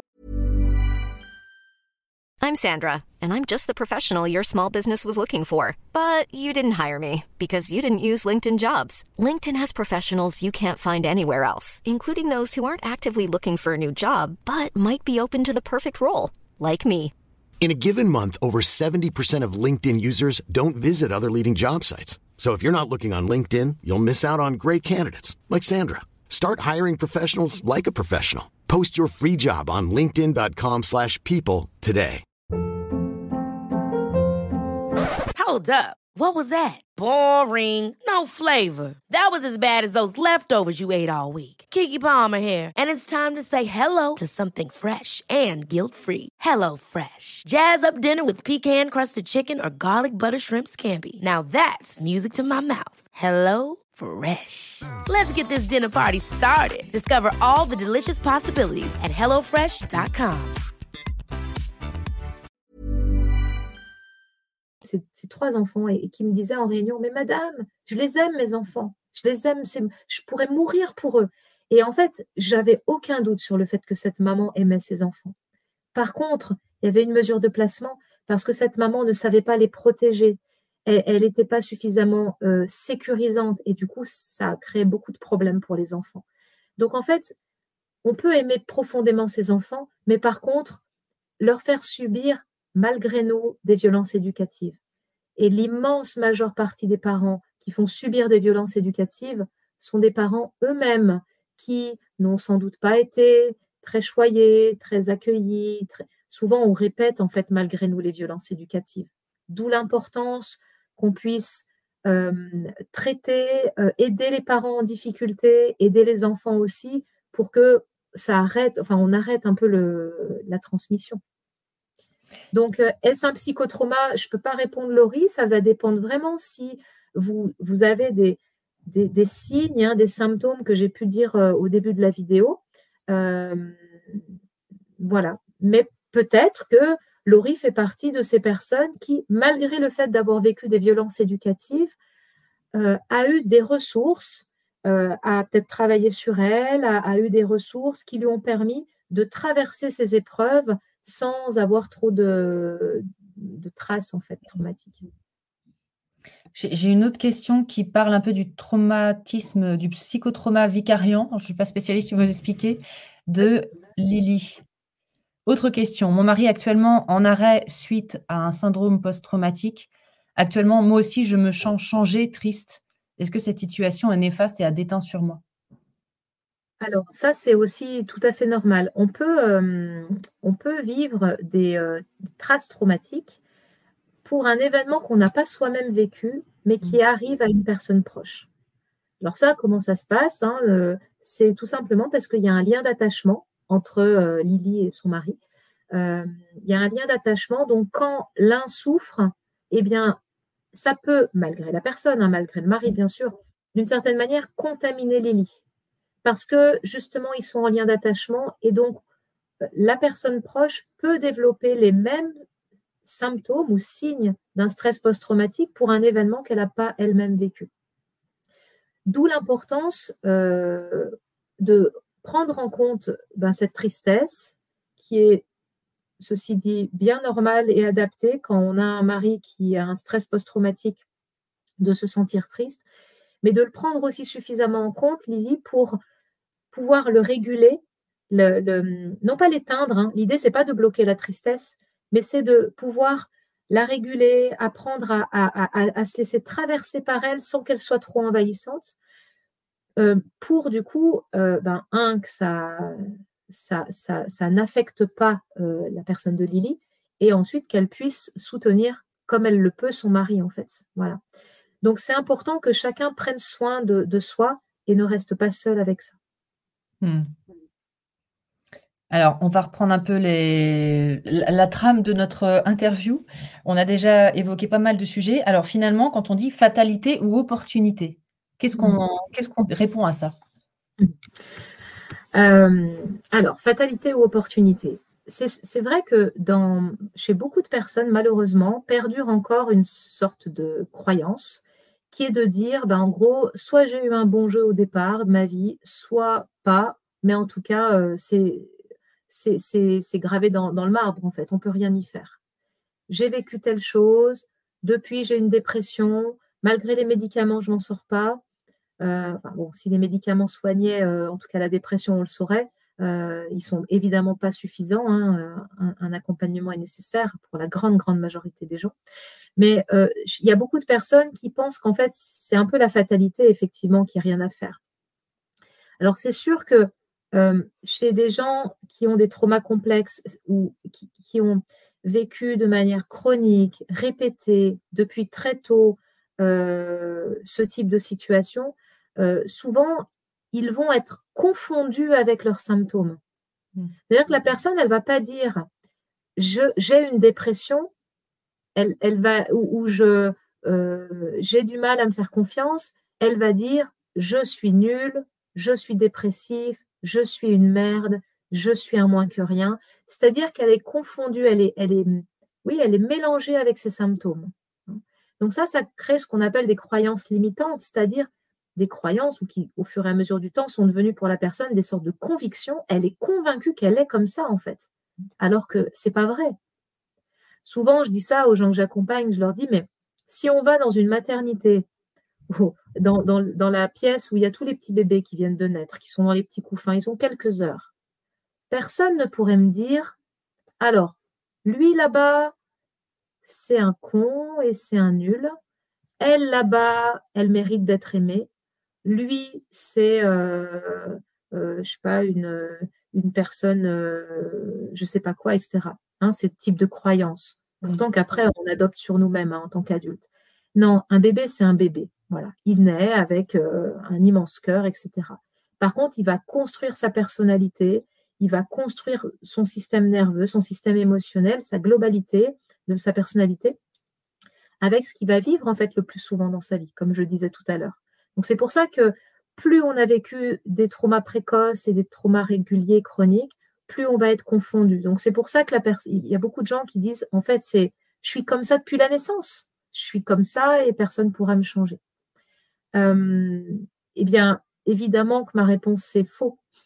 Euh, c'est faux, c'est faux. Euh, je, le vois tous les jours, je le vois avec les gens que je forme, je le vois avec les gens que je supervise. On peut guérir à tout moment de ces traumas. Alors attention, hein, je ne vends pas du rêve. Je ne dis pas que ça se fait en trois séances et que c'est facile. Évidemment que non.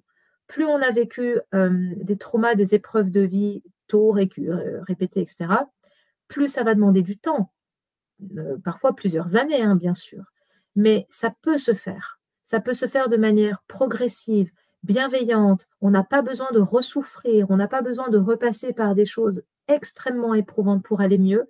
Aujourd'hui, il y a beaucoup de méthodes qui existent de traitement des traumas avec des, professionnels formés euh, qui vont permettre d'aider la personne à identifier, à mettre du sens, à expliquer ce qui s'est passé, à, déjà se stabiliser émotionnellement, euh, mieux réguler les émotions, mieux réguler le stress, augmenter sa fenêtre de tolérance pour aider finalement le système nerveux à aller mieux et de pouvoir euh, digérer en fait les vécus du passé. Pour faire en sorte que tous ces vécus, certes, je les oublie pas, mais par contre, ils arrêtent de piloter ma vie en fait.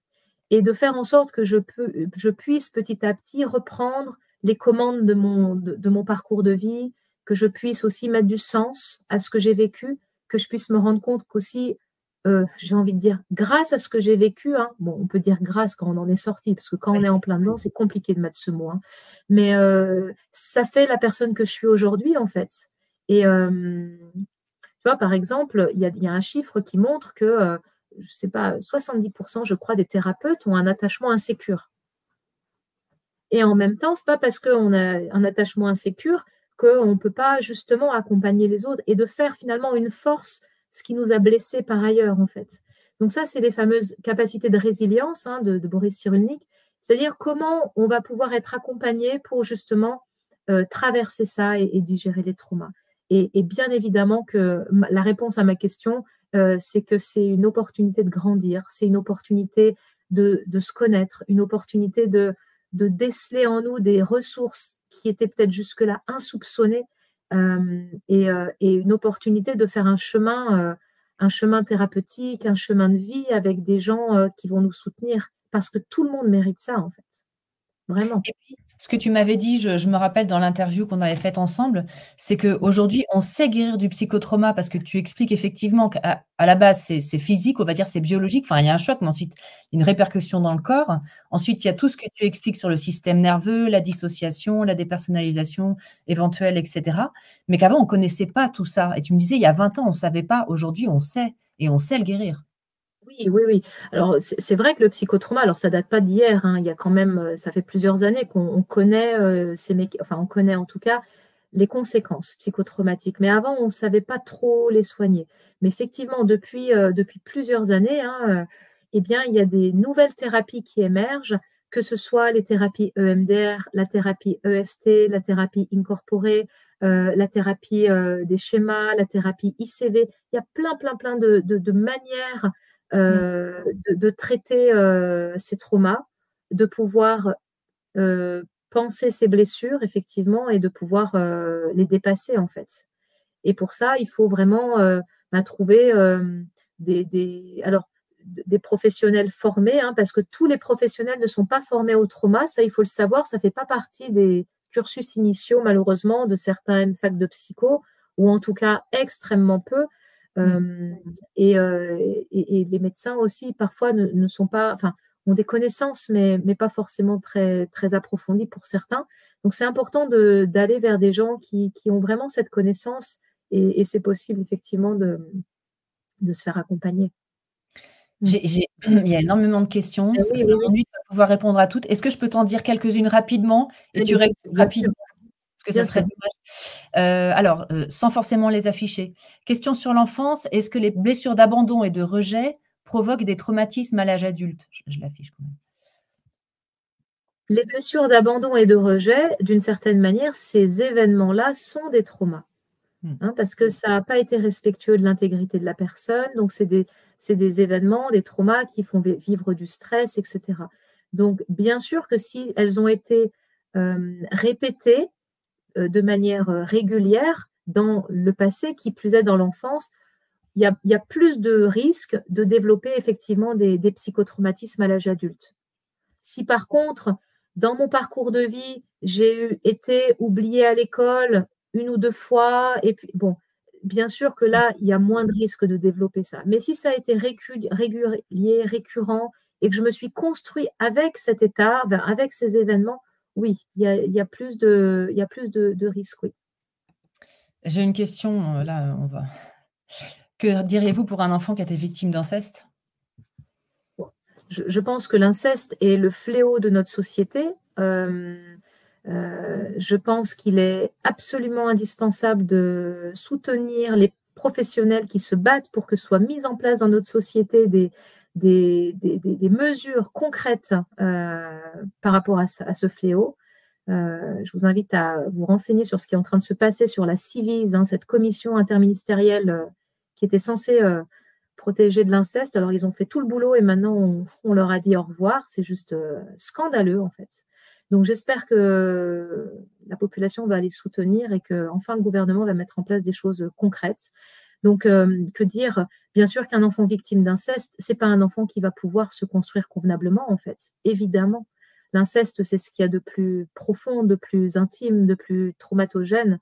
Donc euh, donc c'est indispensable que cet enfant se fasse soutenir, se fasse aider et accompagner psychologiquement pour éviter bah, de développer des symptômes trop envahissants, que ce soit physiologique, que ce soit psychologique, et surtout bah, d'éviter qu'il soit de nouveau confronté à de la maltraitance euh, plus tard, euh, euh, en se construisant une personnalité soumise, malléable à souhait, et évidemment éviter que lui-même commette aussi des actes, parce que voilà, après, il y a des répétitions, voilà, terribles en fait. Donc il faut s'en occuper urgemment. Mmh, mmh, c'est sûr. Là, j'ai une question. Combien de personnes célibataires sont-elles dans une forme d'auto-sabotage? Parce qu'elles considèrent le couple formé par leurs parents non sain, comme si, euh, enfants, elles avaient comme anticipé? Mmh euh, une forme de peur de reproduire et du coup de s'auto-saboter en permanence? Oui, c'est sûr. Ben, c'est sûr que le modèle de nos parents, c'est le premier modèle qu'on a eu qui représente le couple, en fait. Donc c'est sûr que si on a grandi auprès d'un couple qui était dysfonctionnel, qui, euh, où il y avait de la violence, de la maltraitance, etc., eh bien euh, l'enfant, c'est normal, va, peut en tout cas avoir peur de reproduire ou de rencontrer. En tout cas, ça ne donne pas vraiment envie d'être en couple. Voilà. Après, j'ai envie de dire, tout va dépendre des rencontres que cet enfant va faire dans sa vie, parce que malgré ce couple initial de parents, il peut avoir la chance de rencontrer des belles personnes, il peut avoir la chance de voir autour de lui des couples qui lui donnent une autre image, etc., etc. En tout cas, c'est intéressant de se dire, OK, si je trouve pas de, si j'ai du mal à trouver un conjoint, etc., est-ce qu'il y a peut-être une part de moi qui, d'une certaine manière, ne veut pas reproduire le schéma de mes parents, mais du coup, qui me, qui m'empêche, qui me sabote, en fait. Hein, elle veut me protéger, mais en même temps, elle m'empêche d'être heureux. Donc, finalement, la protection, elle me dessert. Ça, c'est mmh. intéressant aussi de, de, décortiquer finalement euh, ces, mécanismes automatiques en fait. Là, on a une question sur, euh, sur le, trauma complexe. Lorsqu'un psychotrauma complexe a atteint le système nerveux, y a-t-il une chance que le seuil de tolérance au stress se restaure? C'est ce que tu expliquais tout à l'heure. Oui, oui, oui, tout à fait. Il y a une chance. oui, oui. Alors, je ne dis pas encore une fois que c'est simple ni rapide, hein, mais plus la personne va apprendre des, techniques de stabilisation, d'apaisement de, de, son système nerveux par plein plein de choses, hein, d'ailleurs qu'on a développé dans la masterclass. Euh, donc si les gens veulent en savoir plus, voilà. Mais, pas que. Il y a, plein de, par exemple, il y a des livres sur la, théorie polyvagale euh, qui sont super, qui, donnent vraiment des, des exercices très pratico-pratiques pour calmer le système nerveux. Eh bien, plus je vais entraîner mon système nerveux à s'apaiser, en fait, ma fenêtre de tolérance, elle, a diminué parce que mon système nerveux, il a été entraîné au stress. Eh bien, pour, euh, pour, contrebalancer, il faut que je m'entraîne, j'entraîne mon système nerveux à s'apaiser par plein d'exercices pour justement que le seuil de tolérance au stress se restaure. Mais oui, c'est possible, bien sûr. Bien sûr, bien sûr. Et puis, on a aussi une question. J'avais quelques questions effectivement sur le MDR. Donc, tu expliquais que c'est aussi une technique euh, intéressante. Et puis, on a une personne là qui nous demande s'il y a des contre-indications à l'EFT. Est-ce que tu peux nous dire brièvement ce qu'est l'EFT pour ceux qui ne savent pas? Oui. Alors, l'EFT, Emotional Freedom Technique, la technique de libération des émotions. C'est une technique de psychologie énergétique à laquelle je suis formée, je ne sais pas si je l'ai dit aussi tout à l'heure, qui, euh, en fait, utilise les méridiens d'énergie. Donc, en fait, on fait des tapotements. Là où les acupuncteurs y mettent certaines aiguilles, ben, nous, on va utiliser nos doigts et on fait des, tapotements sur le visage, le haut du corps et la main. Et en même temps, on va euh, travailler sur des situations difficiles, on va nommer des choses, nommer des émotions, etc. Et en fait, c'est une technique psychocorporelle qui permet en même temps d'avoir une action au niveau du corps qui va apaiser le système nerveux et aussi de verbalisation. Euh, j'ai envie de dire que ce soit l'EFT, le MDR, L'IFS, hein, j'ai vu aussi dans le chat, l'IFS est une super technique, hein, Internal Family System. Moi, j'utilise beaucoup ce modèle-là dans mes thérapies. Euh, quelle que soit, j'ai envie de dire, la thérapie utilisée par le professionnel que vous rencontrez, c'est important d'évaluer si c'est valable pour vous. Euh, moi, j'ai déjà fait de l'EFT avec quelqu'un qui avait un diagnostic de TSA. Il n'y avait pas forcément de problème, en fait, à condition, effectivement, d'y aller de manière progressive, en douceur, etc. Mais il y a beaucoup, beaucoup de, personnes avec un TSA qui sont très différentes, hein, vu que c'est un spectre. Donc, je ne pourrais pas dire de manière certaine, le TSA, c'est pas de FT. Non, il faut vraiment évaluer toujours euh, avec euh, la personne que vous rencontrez si euh, ça lui semble opportun de, mmh. tester telle ou telle chose. Et, d'ailleurs, parmi effectivement toutes les techniques, j'imagine que peut-être certaines personnes sont plus sensibles à une technique qu'à une autre. Ou, est-ce que est-ce qu'elles se valent toutes Est-ce qu'il faut tester des choses? Moi, tu sais, dans mon parcours thérapeutique à moi, j'ai testé plein de choses. Bon, parce que aussi j'avais cette curiosité de découvrir des choses, de les expérimenter. Et euh, il y a des choses qui m'ont convenu, il y a des choses qui m'ont pas convenu en fait, parce que euh, ça me parlait moins, parce que j'avais plus envie d'être dans quelque chose de verbal, et puis à des moments j'avais plus envie d'être dans des choses de corporelles. Donc ça va vraiment dépendre ce que je trouve intéressant, c'est de pouvoir aller vers des thérapeutes qui, euh, peut-être sur leur site internet ou parce que vous allez leur poser la question, hein, bien évidemment, c'est important de questionner la personne que vous allez voir, savoir où elle s'est formée. C'est important aussi de savoir quand même qu'il y a des formations euh, assez costaudes parce que malheureusement, le FT, c'est euh, autant le MDR, on ne peut pas afficher le MDR normalement hein, sans être affilié à une école sérieuse, accréditée, etc. Autant le FT, malheureusement, il y a les protocoles qui sont en diffusion sur YouTube. Donc, c'est important d'aller, ou alors de faire le bouche à oreille, de demander à votre médecin traitant, etc., ou de fil en aiguille, euh, de vous recommander. Mais, mais est-ce qu'il y a des thérapies qui correspondent plus à des personnes que d'autres? Ça, je ne peux pas répondre, en fait. Je ne sais pas. faut tester. faut tester, oui, il faut tester. Et puis, il n'y a rien qui engage. Après, euh, le thérapeute, euh, personne, elle vous donne des infos sur ce qu'elle fait. Ça vous parle, ça ne vous parle pas. Vous pouvez essayer. Euh, et puis après, et après évaluer. Et puis, on va, on va prendre peut-être une dernière question. J'ai été harcelée sexuellement à l'âge de 8 ans. Et maintenant, j'ai 28 ans et je me sens toujours coupable. Mmh. Ok. Ben ça, c'est, j'ai envie de dire, un stigmate traumatique, en fait. Hein être harcelé sexuellement, hein, euh, je ne sais pas s'il y a eu passage à l'acte ou pas, mais en tout cas, il y a eu un passage à l'acte psychologique, c'est extrêmement perturbant. Et euh, euh, la, culpabilité chez les personnes qui ont subi des, traumas, quels qu'ils soient, c'est vraiment extrêmement courant en fait. Extrêmement courant parce que quand on vit de la part d'un autre être humain quelque chose d'insupportable, en fait, il y, a une, il, y a, quelque chose en nous qui ne peut pas comprendre. On ne peut pas rationnellement se dire c'est normal de vivre ça, c'est juste pas normal. Donc souvent la culpabilité, c'est une comme une un peu une tentative désespérée que notre psychisme a de dire tu étais bien pour quelque chose. Parce que le tu étais bien pour quelque chose, d'une certaine manière, va mettre du sens, vu que mmh. c'est moi qui l'ai voulu ou c'est moi qui suis coupable, ça met du sens par rapport à ce non-sens qui est pourquoi on m'a fait du mal. Et souvent, donc c'est pour ça que la culpabilité, c'est un mécanisme de protection, c'est une part de nous qui fait ce qu'elle peut pour nous dire, euh, voilà ça, hein.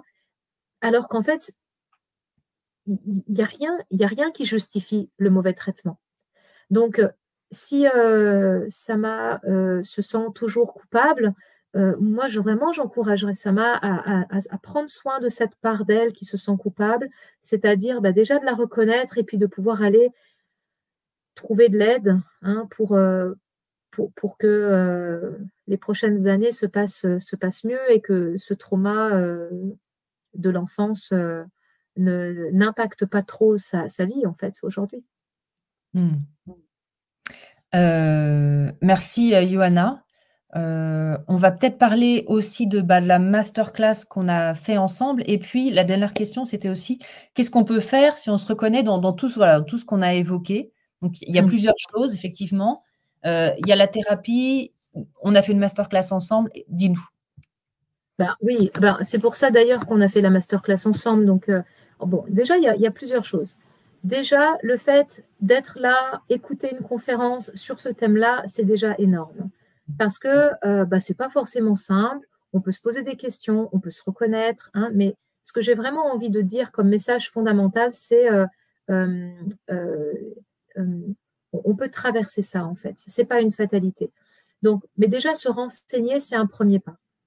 Avec des, des, vidéos comme tu le proposes sur ta chaîne, des lectures, euh, voilà. Euh, la deuxième chose, c'est de ne pas rester seul. Pas rester seul, ça veut dire, si possible, s'il y a des personnes disponibles et surtout sécurisantes dans l'entourage, c'est de pouvoir en parler. Alors, mmh. pas forcément de parler du pourquoi, mais de dire, voilà, je me sens pas bien, je me sens triste, je me sens seule, Hein, ce que tu veux bien venir, etc. Euh, donc, vraiment de s'entourer en fait de personnes, euh, de personnes aidantes. Euh, ce qui est vraiment utile dans une première intention, justement pour calmer le système nerveux, ça va être d'apprendre des techniques de régulation du stress ou de régulation émotionnelle. Et c'est pour ça, bah, quand on avait fait l'interview là qui est d'une heure, là dont je parlais tout à l'heure, qui est sur ta chaîne YouTube, on a eu plein de messages de personnes qui voulaient aller plus loin, qui demandaient euh, comment faire, etc. Et c'est comme ça que toutes les deux, on a eu l'idée de créer la masterclass. Donc, en gros, si vous êtes intéressés, je sais qu'il y a peut-être parmi vous des personnes qui, je ne sais pas si, vous avez envie de mettre un petit mot sur ce que ça vous apporte, mais il y a déjà plusieurs personnes qui ont acquis cette masterclass. Donc, en gros, la masterclass, on l'a construite comme ça avec Carole, c'est que c'est, il y a 5 heures de, à peu près 5, 5 heures, 5 heures et demie de contenu euh, vidéo avec une alternance entre des vidéos d'explication, de, mise en sens, où on fait une interview, ben, toutes les deux, hein, généralement de 20 minutes, 30 minutes, et une vidéo d'exercice pratique. Euh, et j'ai écrit aussi un livret d'exercices pratiques d'une trentaine de pages pour accompagner. Donc en gros, c'est vraiment euh, une masterclass qui permet déjà de faire un travail sur soi au niveau de l'apaisement du système émotionnel et de la mise en sens. Mmh. Euh, donc, je, vous apprends bah, tout ce que j'apprends aux professionnels que je forme et ce que je fais avec mes patients en cabinet, des exercices d'ancrage, des exercices d'orientation, des exercices de respiration, des exercices euh, ouais, d'apaisement de manière générale. Je ne sais pas combien il y en a, mais en tout cas, il y en a une sacrée euh, panoplie. Trouver ses ressources aussi, très important. De trouver ses ressources, de, de, de, trouver ses ressources relationnelles, etc. Euh, et, du coup, cette masterclass a vraiment été pensée pour deux objectifs, c'est-à-dire soit les personnes euh, n'ont pas d'accompagnement, mmh. soit parce qu'ils ne trouvent pas de thérapeute, soit parce qu'ils n'ont pas euh, suffisamment les moyens, soit parce qu'ils ne sont pas prêts aussi, parce que des fois, on peut ne pas être prêt pour tout de suite. Eh bien, la masterclass permet déjà de faire un immense pas sur le travail sur soi. Parce que si après vous arrivez chez un thérapeute et vous avez déjà appris des techniques de régulation émotionnelle, vous avez déjà compris certains liens entre les symptômes et l'origine, eh bien, j'ai envie de dire, c'est que du temps de gagner pour la suite de la thérapie, en fait. Donc, ça peut être une masterclass qui va être utile pour les personnes euh, pour, pour un auto-traitement d'une certaine manière.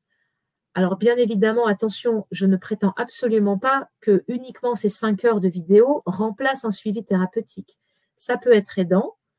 D'ailleurs, si on a des symptômes ou en tout cas un mal-être qui n'est pas forcément très envahissant, mais qu'on aimerait quand même bien apaiser, ça peut peut-être se suffire en soi, en tout cas dans une première intention. Mais pour des gens qui ont euh, des gros symptômes, ça ne va pas suffire. Mais ça peut être une première porte d'entrée. Mmh. Et si les personnes sont déjà en accompagnement, sont déjà en suivi, j'en connais, eh bien, le fait de faire en plus cette masterclass, ça permet d'avoir un peu du travail à la maison à faire, en fait. Mmh. Donc, ça permet de continuer à s'apaiser, à se réguler. Et du coup, c'est du temps de gagner pour le travail thérapeutique en cours, en fait. Voilà. Donc, euh, donc il y a ça. Il y a évidemment euh, de pouvoir vous entourer de, personnes, comme je vous disais, euh, soutenantes, aidantes, et, et bien sûr de trouver un thérapeute qui puisse, qui puisse vous accompagner. Est-ce que, est-ce qu'on a, alors je, reprends mes petites notes pour voir si on a bien répondu à toutes les questions. On a bien, je pense, répondu à tout ce qu'on Après, il y, a, beaucoup de questions dans le chat. Moi, je suis embêtée de ne pas pouvoir répondre à toutes, hein, mais euh, je, waouh, je ne m'attendais pas à autant de questions. Merci bah, pour votre intérêt, en tout cas. Bon, si, tu veux, Carole, on peut encore peut-être en, répondre à quelques-unes, hein, c'est comme tu veux, mais. Euh, de toute façon, si vous ne pouvez pas suivre jusqu'à la fin, il y aura un lien de replay, hein, Carole, c'est ça? Bien sûr. Oui, oui. Le... Bah, de toute façon, la vidéo va rester sur ma chaîne, donc euh, les gens pourront aller voir le replay. Voilà. Donc, euh, moi, j'ai encore un peu de temps. On peut quand même répondre à quelques questions si tu si es OK, euh, parce que ça, ça m'embête. Bien sûr, bien sûr. J'ai un blocage émotionnel. Mon système limbique est atteint. Quelle thérapie faut-il suivre pour revenir à la normale? Alors, une thérapie plutôt psychocorporelle, hein, moi j'aurais tendance à, conseiller à Sylvain psychocorporel parce que comme c'est le système limbique, le système émotionnel qui est touché, euh, eh bien, il faut le réguler en fait. Donc, euh, ce que je veux dire par là, c'est qu'avoir une thérapie est uniquement verbale, comme les, thérapies plutôt classiques, ça peut aider à comprendre, ça peut aider à mettre du sens, mais ça ne va pas aider à calmer le système nerveux en fait. Ça ne va pas être suffisant la plupart du temps. Moi, j'ai pas mal de gens, des fois, qui viennent et qui me disent qu'ils ont fait un grand travail, par exemple en psychanalyse ou en thérapie majoritairement verbale. Je ne déplore pas, hein, au contraire, ils ont appris plein de choses, c'est déjà du temps de gagner pour la mise en sens, etc. Mais c'est des gens qui vont me dire, pourtant, je ne comprends pas, j'ai toujours euh, des crises d'angoisse dans certaines situations, ou j'ai toujours euh, une boule dans la gorge, ou j'ai toujours, euh, etc. Donc, c'est que ce qui se loge dans le système limbique, dans le cerveau émotionnel, n'est pas accessible uniquement par la parole. Il va falloir qu'on mette le corps en mouvement. Il va falloir que le corps se réhabitue finalement à, s'apaiser. Donc tout ce qui va être les thérapies EMDR, EFT, IFS, euh, thérapie polyvagale, thérapie incorporée, toutes ces thérapies euh, psychocorporelles peuvent être, peuvent être aidantes. ICV aussi, l'intégration du cycle de vie, et, déjà, euh, tous les outils de stabilisation et de régulation du stress vont calmer le système limbique. Euh, j'en ai une autre que je mets là. Euh, suite à ma question du début, un choc entraînant un burn-out est-il un trauma? J'ai vécu cette dissociation lorsque j'ai perdu connaissance suite au choc au travail. Effectivement, je pense que c'est la personne qui nous disait peut-être hein, qui avait été licenciée abusivement. Ah, je ne sais pas si c'est le même nom. Ah bon, en tout cas, euh, un choc entraînant un burn-out est-il un trauma? Ben, Encore une fois, la définition du trauma, c'est une blessure, c'est un choc, c'est l'événement. Donc oui, le choc est un trauma. Surtout s'il a engendré un burn-out avec les symptômes du burn-out. Hmm. Donc, avoir vécu les mécanismes, ce que j'ai décrit tout à l'heure de dissociation, hein, c'est-à-dire euh, j'ai été déconnectée de moi-même, hein, ça peut effectivement amener au malaise, hein, à la perte de connaissance, peut-être véritablement euh, lié effectivement à, un trauma et peut générer un psychotraumatisme avec les, symptômes que j'ai décrits tout à l'heure. Donc oui, euh, c'est absolument pas anodin de vivre un choc, de vivre un burn-out, etc. Donc c'est important de pouvoir se rapprocher. quand ça touche le corps, moi je dis toujours aussi que c'est important quand même d'aller se rapprocher de notre médecin traitant aussi pour vérifier euh, que, voilà, pour vérifier s'il n'y a pas d'autres choses qui ont été atteintes en fait. Donc le médecin traitant, un thérapeute pour, euh, pour accompagner Florence, je pense que c'est vraiment intéressant. Alors il y a une question qui, qui, où il y a des gens déjà qui ont répondu, mais on va quand même la poser. Est-ce que le fait donc de est-ce que le fait de créer sur un enfant, de crier pardon, sur un enfant de 4 ans chaque jour pour le corriger peut provoquer un traumatisme? Oui. Ma réponse est oui.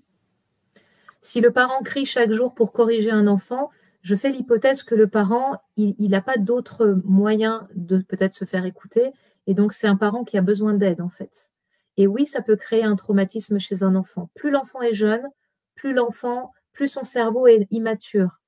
Et tout, tout début de sa construction. Et les cris, les menaces, le chantage, les, coups, les mauvais traitements euh, créent une trace au niveau de son cerveau, en fait. Le, cerveau de l'enfant n'est pas suffisamment mature et évolué pour se dire Ah oui, mais c'est mon parent qui euh, doit avoir une mauvaise journée, qui crie. Non, l'enfant, il est extrêmement impacté, en fait. Donc, j'encourage vraiment les parents, s'ils ont du mal à, gérer leur comportement, leurs émotions, euh, d'avoir conscience que ça a un impact sur l'enfant et surtout de se faire accompagner, hein, d'aller mmh. voir le médecin, d'aller d'apprendre des, outils, encore une fois, je me répète, mais de régulation du stress, de ne pas rester seul. Et déjà, quand ça monte, d'apprendre à, quitter la pièce. Mmh. Hein. Alors, si on est face à un bébé, on met le bébé en sécurité dans un parc et tout ça, et on sort en fait. Il vaut bien mieux un parent qui sort pour fumer une clope, pour boire un verre d'eau, pour s'oxygéner quelques minutes, pour revenir plus à même dans sa conscience, plutôt que de rester et de hurler sur l'enfant. Hein, il y a aujourd'hui beaucoup d'autres manières de faire obéir un enfant que lui crier dessus et, c'est délétère pour lui. Mais en tout cas, merci de, cette question parce qu'il faut beaucoup de courage pour euh, des fois reconnaître ça chez soi ou chez les autres. Mais en tout cas, c'est un parent qui a besoin d'aide. Là. Bonjour, j'ai eu un cancer à l'âge de 3 ans, suivi d'une année de chimio. Est-ce que cet épisode peut être dû à mon mal-être? Sachant que mes parents n'ont pas accepté, c'était tabou à la maison. Mmh. Donc, j'ai eu un cancer à l'âge de 3 ans, d'accord, suivi d'une chimio. Est-ce que cet épisode peut être dû à mon mal-être? Bien sûr, bien sûr. D'autant plus que tout ce qu'on vit, je n'ai pas parlé trop de ça, mais il y aurait tellement à dire. On va refaire une émission, Caroline, parce qu'il y a trop de choses à dire. Hein. Euh, en fait, euh, tout ce qui, dans une famille, ou de manière générale, est tu c'est-à-dire on n'en parle pas, soit parce qu'on pense que l'enfant est trop petit et il ne va pas s'en souvenir, mmh. soit parce qu'on veut lui... Parce que des fois, il y a des parents qui ont une bonne intention, ils ne veulent pas inquiéter l'enfant, ils ne veulent pas euh, l'effrayer, donc on ne va pas lui en parler. Puis de toute façon, il est petit, il ne s'en souviendra pas. C'est faux. Aujourd'hui, on sait que toute information laisse une trace dans le cerveau, le corps, et effectivement, ensuite, ça peut ressurgir à travers un mal-être, un mal-être diffus, mais c'est sûr que les secrets de famille, les choses tabous, les dénis sont des, des, facteurs extrêmement importants pour la création, enfin, pour l'émergence ensuite d'un mal-être, en fait. Donc, euh, donc oui, euh, Lily, complètement ça. C'est hum, important, en tout cas, de peut-être de, réhabiliter la parole. Alors, pas forcément peut-être peut-être que les parents, ils sont toujours pas en mesure de, l'accepter et d'en parler, hein, mais en tout cas de pouvoir avoir un, endroit où, pouvoir verbaliser ce qui n'a pas pu l'être à l'époque. Hmm. J'ai une question de Laurence. Comment traiter une relation incestuelle sans passage à l'acte? Hmm. ben, J'ai envie de dire de la même manière que, tout le reste. La relation incestuelle, hein, donc pour ceux qui ne connaissent pas, c'est en gros la différence entre incestuel et incestueux c'est que incestueux, c'est une relation où il y a eu des passages à l'acte, où une personne ayant autorité sur un enfant est passée à l'acte sexuellement.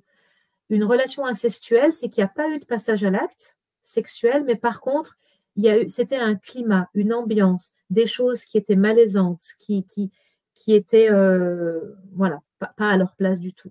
Eh bien, cela crée au niveau du stress que vit l'enfant, hein, d'être toujours sur ses gardes, d'être toujours euh, euh, ouais, dans un mal-être profond ou dans une peur qu'un jour il y ait un passage à l'acte, ça crée les mêmes mécanismes au niveau du stress, au niveau du cerveau et, euh, et tout ce que j'ai décrit en fait pendant cette vidéo. Donc, comment traiter une relation incestuelle comme des événements, comme des traumas, et donc de pouvoir réguler notre système nerveux, apprendre à mon corps que c'est fini, que c'est passé, qu'aujourd'hui je peux me protéger différemment, etc. Voilà. Donc, si possible, en se faisant aider. Hein. Alors, j'ai une question. Alors, cette personne a mis plusieurs, euh, plusieurs messages. Donc, je prends celui-là. Je ne sais pas si c'était le premier. Comment se sentir en sécurité lors de contacts et d'interactions avec les êtres humains lorsqu'on a un syndrome de stress post-traumatique complexe dû à une enfance extrêmement traumatique bah Refaire confiance, en gros, hein, à la vie et aux gens. C'est normal. Si l'enfance a été traumatique, hein, on peut imaginer tout ce qu'a vécu cet enfant. Euh, donc, il développe un stress post-traumatique qui est tout à fait logique. Hein, euh, voilà. Euh, c'est normal qu'on ait appris, surtout si les traumas étaient en lien avec des autres êtres humains. Il y a une, échelle, enfin moi j'aime pas trop hiérarchiser les traumas, mais quand même, il faut quand même savoir que vivre un traumatisme comme par exemple un accident de la route ou une catastrophe naturelle par exemple, a moins de risque de laisser une trace profonde qu'un événement qui a été perpétré par un autre être humain. Parce que normalement, en, tant qu'être humain, on n'a pas à se faire du mal. Donc en fait, plus mes, mes, événements traumatiques ont été vécus ou un autre être humain m'a fait du mal, plus je vais développer bah, un stress post-traumatique et toute, les, toute la panoplie de symptômes, plus c'est logique que j'apprenne à ne plus faire confiance à me sentir en insécurité. Hein. Souvenez-vous, la caractéristique du trauma, c'est que ce que j'ai vécu à l'époque se généralise sur l'ensemble de ma vie, en fait, se généralise sur l'ensemble des êtres humains sur Terre. C'est ça le problème. Le cerveau, il ne fait pas la différence entre ces mm. personnes qui m'ont fait du mal à l'époque et cette personne ou ces personnes qui sont gentilles, en fait. Le cerveau, il se dit méfiance, danger maximal tout le temps. Ne te lie avec personne. Donc, comment se sentir en sécurité?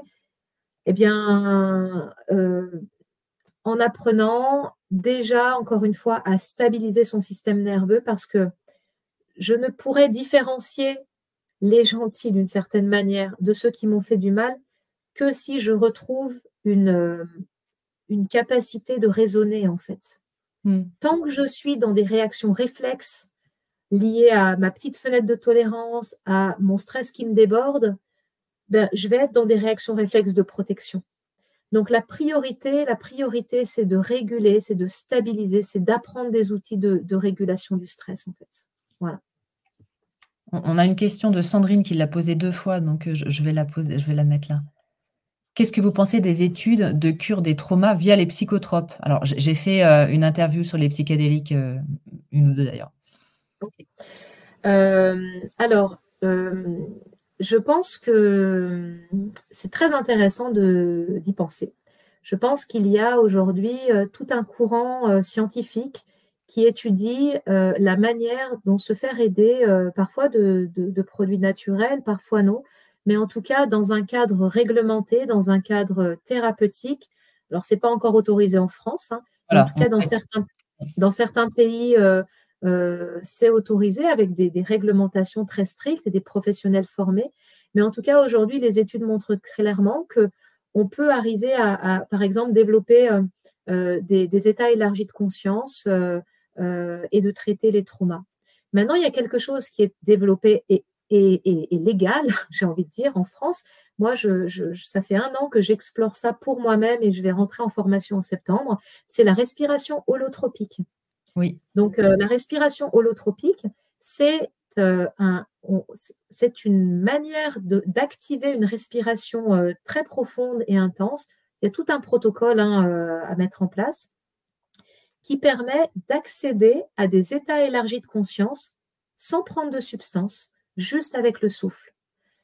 Voilà, c'est très intéressant. Moi, j'explore pour moi. Je trouve que c'est très intéressant au niveau thérapeutique.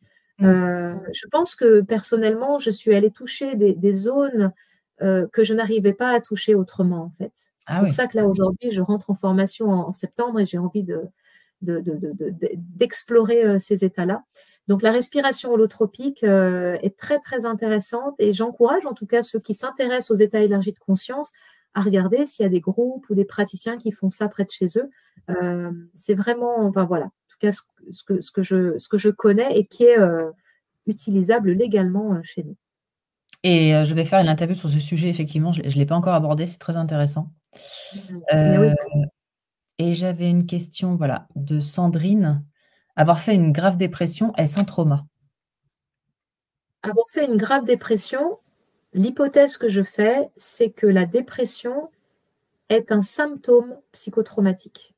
Hmm. Généralement, on ne développe pas une dépression par hasard. C'est n'est pas la faute à malchance, j'ai envie de dire. Enfin, si je peux parler ainsi. Hmm. Euh, la, plupart du temps, la dépression est un symptôme. Mais l'idée, c'est de chercher l'origine, en fait. Qu'est-ce qui fait que la personne est autant épuisée, a autant des idées euh, euh, sombres sur elle-même, sur le monde. Euh, je trouve malheureusement qu'il y a encore trop, peut-être, je ne leur jette pas la pierre, ils font ce qu'ils peuvent, hein, mais les médecins, des fois, traitent les dépressions comme étant une cause. Donc, comme la cause, c'est la dépression, on va trouver le médicament qui est la solution. Sauf que la plupart du temps, les dépressions, pour moi, sont des conséquences donc, certes, attention, hein, les traitements peuvent être très efficaces et utiles hein, pour euh, justement euh, aider la personne à se stabiliser, etc. Mais si ce n'est pas couplé par une, par une thérapie, par un travail où on va aller euh, explorer l'origine, malheureusement, bah, la dépression, elle continue et, ça dure des années et la personne s'épuise. Voilà. Mmh. Donc, donc, c'est vraiment important de considérer, selon moi, la dépression comme une conséquence euh, et, oui, du coup, c'est un psychotrauma. C'est un, symptôme du psychotraumatisme. Et d'ailleurs, quand tu parlais euh, d'épuisement, je crois que c'est Nietzsche qui disait euh, tout ce qui ne nous tue pas nous renforce. Mm-hmm. A priori, c'est faux. A priori, c'est faux, effectivement. oui, oui, tout à fait. Je crois que j'ai fait à peu près le tour des questions. Alors, on, me demande, on nous demande également, et un instinct qui crie par rapport aux parents qui criaient sur l'enfant il y a crier et crier. Hein. C'est sûr qu'un instinct qui terrorise les enfants, euh, qui euh, les malmène, qui les, qui les humilie, euh, c'est sûr que ça va, c'est pas bon du tout en fait. Il faut que les parents interviennent, il faut que les parents mettent en sécurité l'enfant. En tout cas, c'est un enseignant sans doute qui va pas bien aussi, mais en même temps, il y a besoin de protéger l'enfant en fait. Donc voilà, ça, ça dépend. Bien sûr que si l'enseignant, à un moment donné, il est hors de lui, il crie, c'est pas forcément euh, une fois ou de temps en temps que ça va traumatiser l'enfant. Par contre, c'est toujours pareil, c'est une question de, globalité. Si mmh. l'enfant, dans son milieu familial, il a plutôt une, famille voilà, où ça se passe plutôt bien, où il n'y a pas trop de cris, et ça crie de temps en temps à la maison, l'enfant, il va faire la différence. Il va se dire, oh là, pourquoi il crie comme ça euh, Et hop, je vais me réfugier dans la famille et je vais en parler. Si mmh. par contre, c'est déjà compliqué à la maison et qu'en plus, à l'école, bah, ça recommence, là, c'est plus un facteur de risque pour l'enfant. Mais c'est euh, vraiment important, en tout cas, de d'écouter de, l'enfant, de croire l'enfant quand il parle, de croire quand il dit qu'il a peur, qu'il a mal au ventre, qu'il ne veut pas aller à l'école, etc. En tout cas, d'aller explorer avec lui les raisons, en fait, et d'aller chercher l'origine de, mmh. euh, de ce qu'il ramène. Et puis, je pense que ça va être la dernière question. Bonsoir, y a-t-il un lien entre fibromyalgie et trauma complexe, s'il vous plaît? Alors moi, je pense que oui. Je sais, il doit exister des études, hein, sans doute des, personnes qui ont travaillé là-dessus. Je n'ai pas en tête comme ça, mais il doit avoir des écrits. Euh, j'ai déjà euh, accompagné une personne, hein, j'ai en tête une personne qui avait un diagnostic de fibromyalgie et qui en fait, la fibromyalgie était euh, une, euh, comment dire, la manière que son corps avait trouvé de, d'évacuer euh, des traumas en fait. Voilà. Mmh. Donc, je parlais tout à l'heure de dissociation, hein, cette manière à des moments de se déconnecter, de, de, supporter, hein, de survivre à l'insupportable. Et il y a ce, qu'on appelle dans, dans, le jargon la dissociation somatoforme je rentre un peu dans. Mais bon, la dissociation somatoforme, c'est un mode dissociatif, donc de protection, mais qui prend une forme somatique. Donc, la fibromyalgie, les maladies auto-immunes, certaines maladies comme les cancers, etc., peuvent être des conséquences. Alors attention, je ne dis pas qu'il faut juste aller voir le psy et pas traiter la maladie hein, ou pas aller voir son médecin, on est bien d'accord. Mais par contre, quand on a une paire de lunettes centrée sur le psychotrauma, on peut vraiment faire l'hypothèse qu'il peut avoir du lien. En tout mmh. cas, ça vaut le coup d'aller explorer, surtout chez, euh, si dans le s'il y a un trauma complexe qui est euh, identifié et en plus une fibromyalgie, on peut imaginer qu'en traitant le trauma complexe, le diagnostic de fibromyalgie peut-être peut, euh, se, peut se calmer en fait d'une mmh. certaine manière. En tout cas, c'est ce qui avait été le, cas chez cette dame que j'ai accompagnée pendant un moment. Après, je ne suis pas une spécialiste de la fibromyalgie. Il y a peut-être aussi des modes, des formes de fibromyalgie qui ont une, autre origine, mais ça, je ne peux pas aller plus loin. Très bien. Euh, allez, on prend la dernière. Je crois qu'on pourrait faire ça toute la nuit. Ah oui, euh, en tout cas. Pour faire une, deuxième. Hein. un TCA peut-il être lié à un inceste à 8 ans? Tué par les parents. Tu, par les parents, peut-être. Donc, un, trouble du comportement alimentaire. Oui, bien sûr. C'est vrai que je n'ai pas. Merci de cette question. Je vais peut-être finir par quelque chose quand même d'important. C'est que souvent, alors parfois, il y a des gens qui arrivent au cabinet en disant Je viens vous voir parce que j'ai écouté une émission ou j'ai lu un bouquin et je crois que j'ai un psychotrauma. Mais il y a aussi des gens qui viennent, mais qui n'ont pas un diagnostic, enfin, ils ne savent pas ce qu'ils ont, mais par contre, ils ont plein de symptômes. Et parmi les symptômes, on en a aussi un petit peu parlé au début de l'émission, qui peuvent être grandement, souvent liés à un psychotrauma antérieur, il y a les troubles du comportement alimentaire, les troubles anxieux, les troubles dépressifs, le trouble du stress post-traumatique bien sûr, les crises suicidaires, euh, les problèmes de mémoire. Hein. Donc je ne dis pas attention que tous les gens qui ont des problèmes de mémoire, c'est lié à un trauma, mais en fait voilà, c'est des conséquences. Tous ces troubles sont souvent des conséquences de psychotraumas qui ont été tus, qui ont été euh, euh, mis un peu comme dans le placard hein, par le cerveau parce qu'il y a eu de la dissociation. Et, donc, du coup, ben, les troubles ben, se mettent en place, en fait. Donc, euh, c'est pour ça que souvent, moi, les gens que je forme, d'ailleurs, je forme un groupe là en ce moment, peut-être qu'il y en a qui écoutent, hier me disait, mais en fait, il y a du psychotrauma de partout. En fait, tout le monde peut avoir un psychotrauma ou. Alors, j'ai envie de dire, tout le monde a vécu des épreuves de vie. Et en fonction de la quantité, de la profonde, enfin de, la force que ces épreuves de vie ont eues, peuvent générer effectivement des, troubles, en fait. Voilà. Mais, euh, mais c'est sûr que, vu avec cette paire de lunettes-là, on peut mettre du sens sur énormément de symptômes, comme les TCA, mmh. en lien avec euh, avec euh, du psychotrauma non, non résolu, en fait. Donc oui. Merci beaucoup. Et puis la dernière euh, question de Raphaël. Non, pardon. Voilà. Qui nous demande s'il y aura un replay. Oui, il y aura un replay. oui, il y aura un replay. Il y aura un replay, oui, oui, bien sûr. Et euh, oui, oui, ben, waouh. Merci pour toutes ces questions. Et puis c'est passionnant. Enfin, moi, je pourrais parler toute la nuit hein, de ça. Donc, donc euh, voilà, je suis désolée si on n'a pas pu répondre à, tout le monde. J'essaierai d'aller voir sur YouTube si je peux un peu répondre par écrit s'il y a des questions. Euh, mais en tout cas, euh, voilà, c'était un, plaisir de, répondre à toutes ces questions. Tout à fait. J'ai essayé de prendre quasiment toutes celles que j'ai que j'ai vues. après, voilà, hein, si vous pouvez nous écrire en commentaire du futur replay qui sera en ligne, j'imagine, demain. il faut que je vois avec les techniques. si vous voulez qu'on en refasse un, enfin, bah ouais, faites vos demandes. c'est la première, c'est nouveau, donc, euh, donc voilà.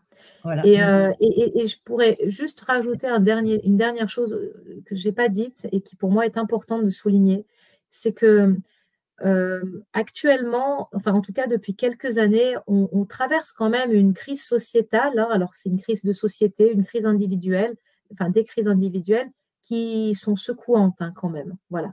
Euh, il y a eu la crise Covid, il y a les guerres, il y a l'insécurité, il y a la planète, il y a beaucoup de choses, il y a beaucoup de sources de stress en fait qui insécurisent les adultes, qui insécurisent les enfants, les jeunes.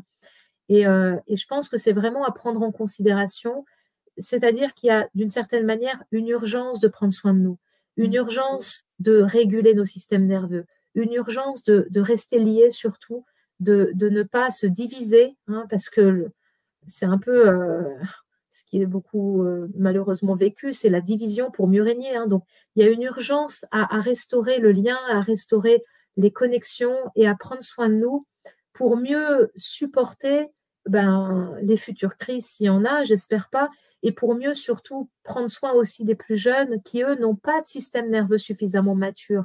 Donc, c'est vraiment notre responsabilité d'adultes de, de, de, travailler sur nous. Je sais que c'est pas facile, mais de travailler sur nous, de trouver plus de sécurité, plus de stabilité, parce que nos enfants ont besoin de nous. Ils ont déjà beaucoup morflé avec les années qu'on vient de passer, confinement et tout le reste. Donc, c'est vraiment important de, de, de, de créer, euh, autant faire se peut, euh, de la sécurité, en fait. Et je pense que si chacun fait sa petite part, tu sais, c'est l'histoire du colibri, si chacun fait sa petite part déjà pour prendre soin de soi, pour prendre soin de son voisin, je, je suis, j'ai à cœur de, de, croire vraiment qu'il peut se passer des choses, en fait, euh, belles. Et, et, et on, les êtres humains sont, sont, sont dotés de, de, de, ressources incroyables et insoupçonnées. Je le vois tous les jours dans ma pratique. Donc, euh, donc merci Carole et puis merci à tout le monde pour vos questions parce que je suis très touchée que ce thème finalement qui est pas simple, on est un mardi, c'est mardi soir, euh, amène autant de questions et d'intérêt. Donc merci beaucoup. Merci à vous tous. Euh, et puis bah n'hésitez pas, voilà, si vous voulez aller voir aussi la masterclass, il y a plusieurs extraits qui sont gratuits. Donc, vous pouvez euh, aussi aller regarder. L'interview, bien sûr, est gratuite et plusieurs mmh extraits. Et puis, euh, voilà. Et puis, euh, on mettra le replay en ligne dès que possible. Et puis, merci à toi, Johanna. Mmh, mmh. avec grand plaisir, Carole. Merci beaucoup. Et puis, à bientôt, en tout cas. À bientôt. Bonne soirée à tous. Bonne soirée, tout le monde.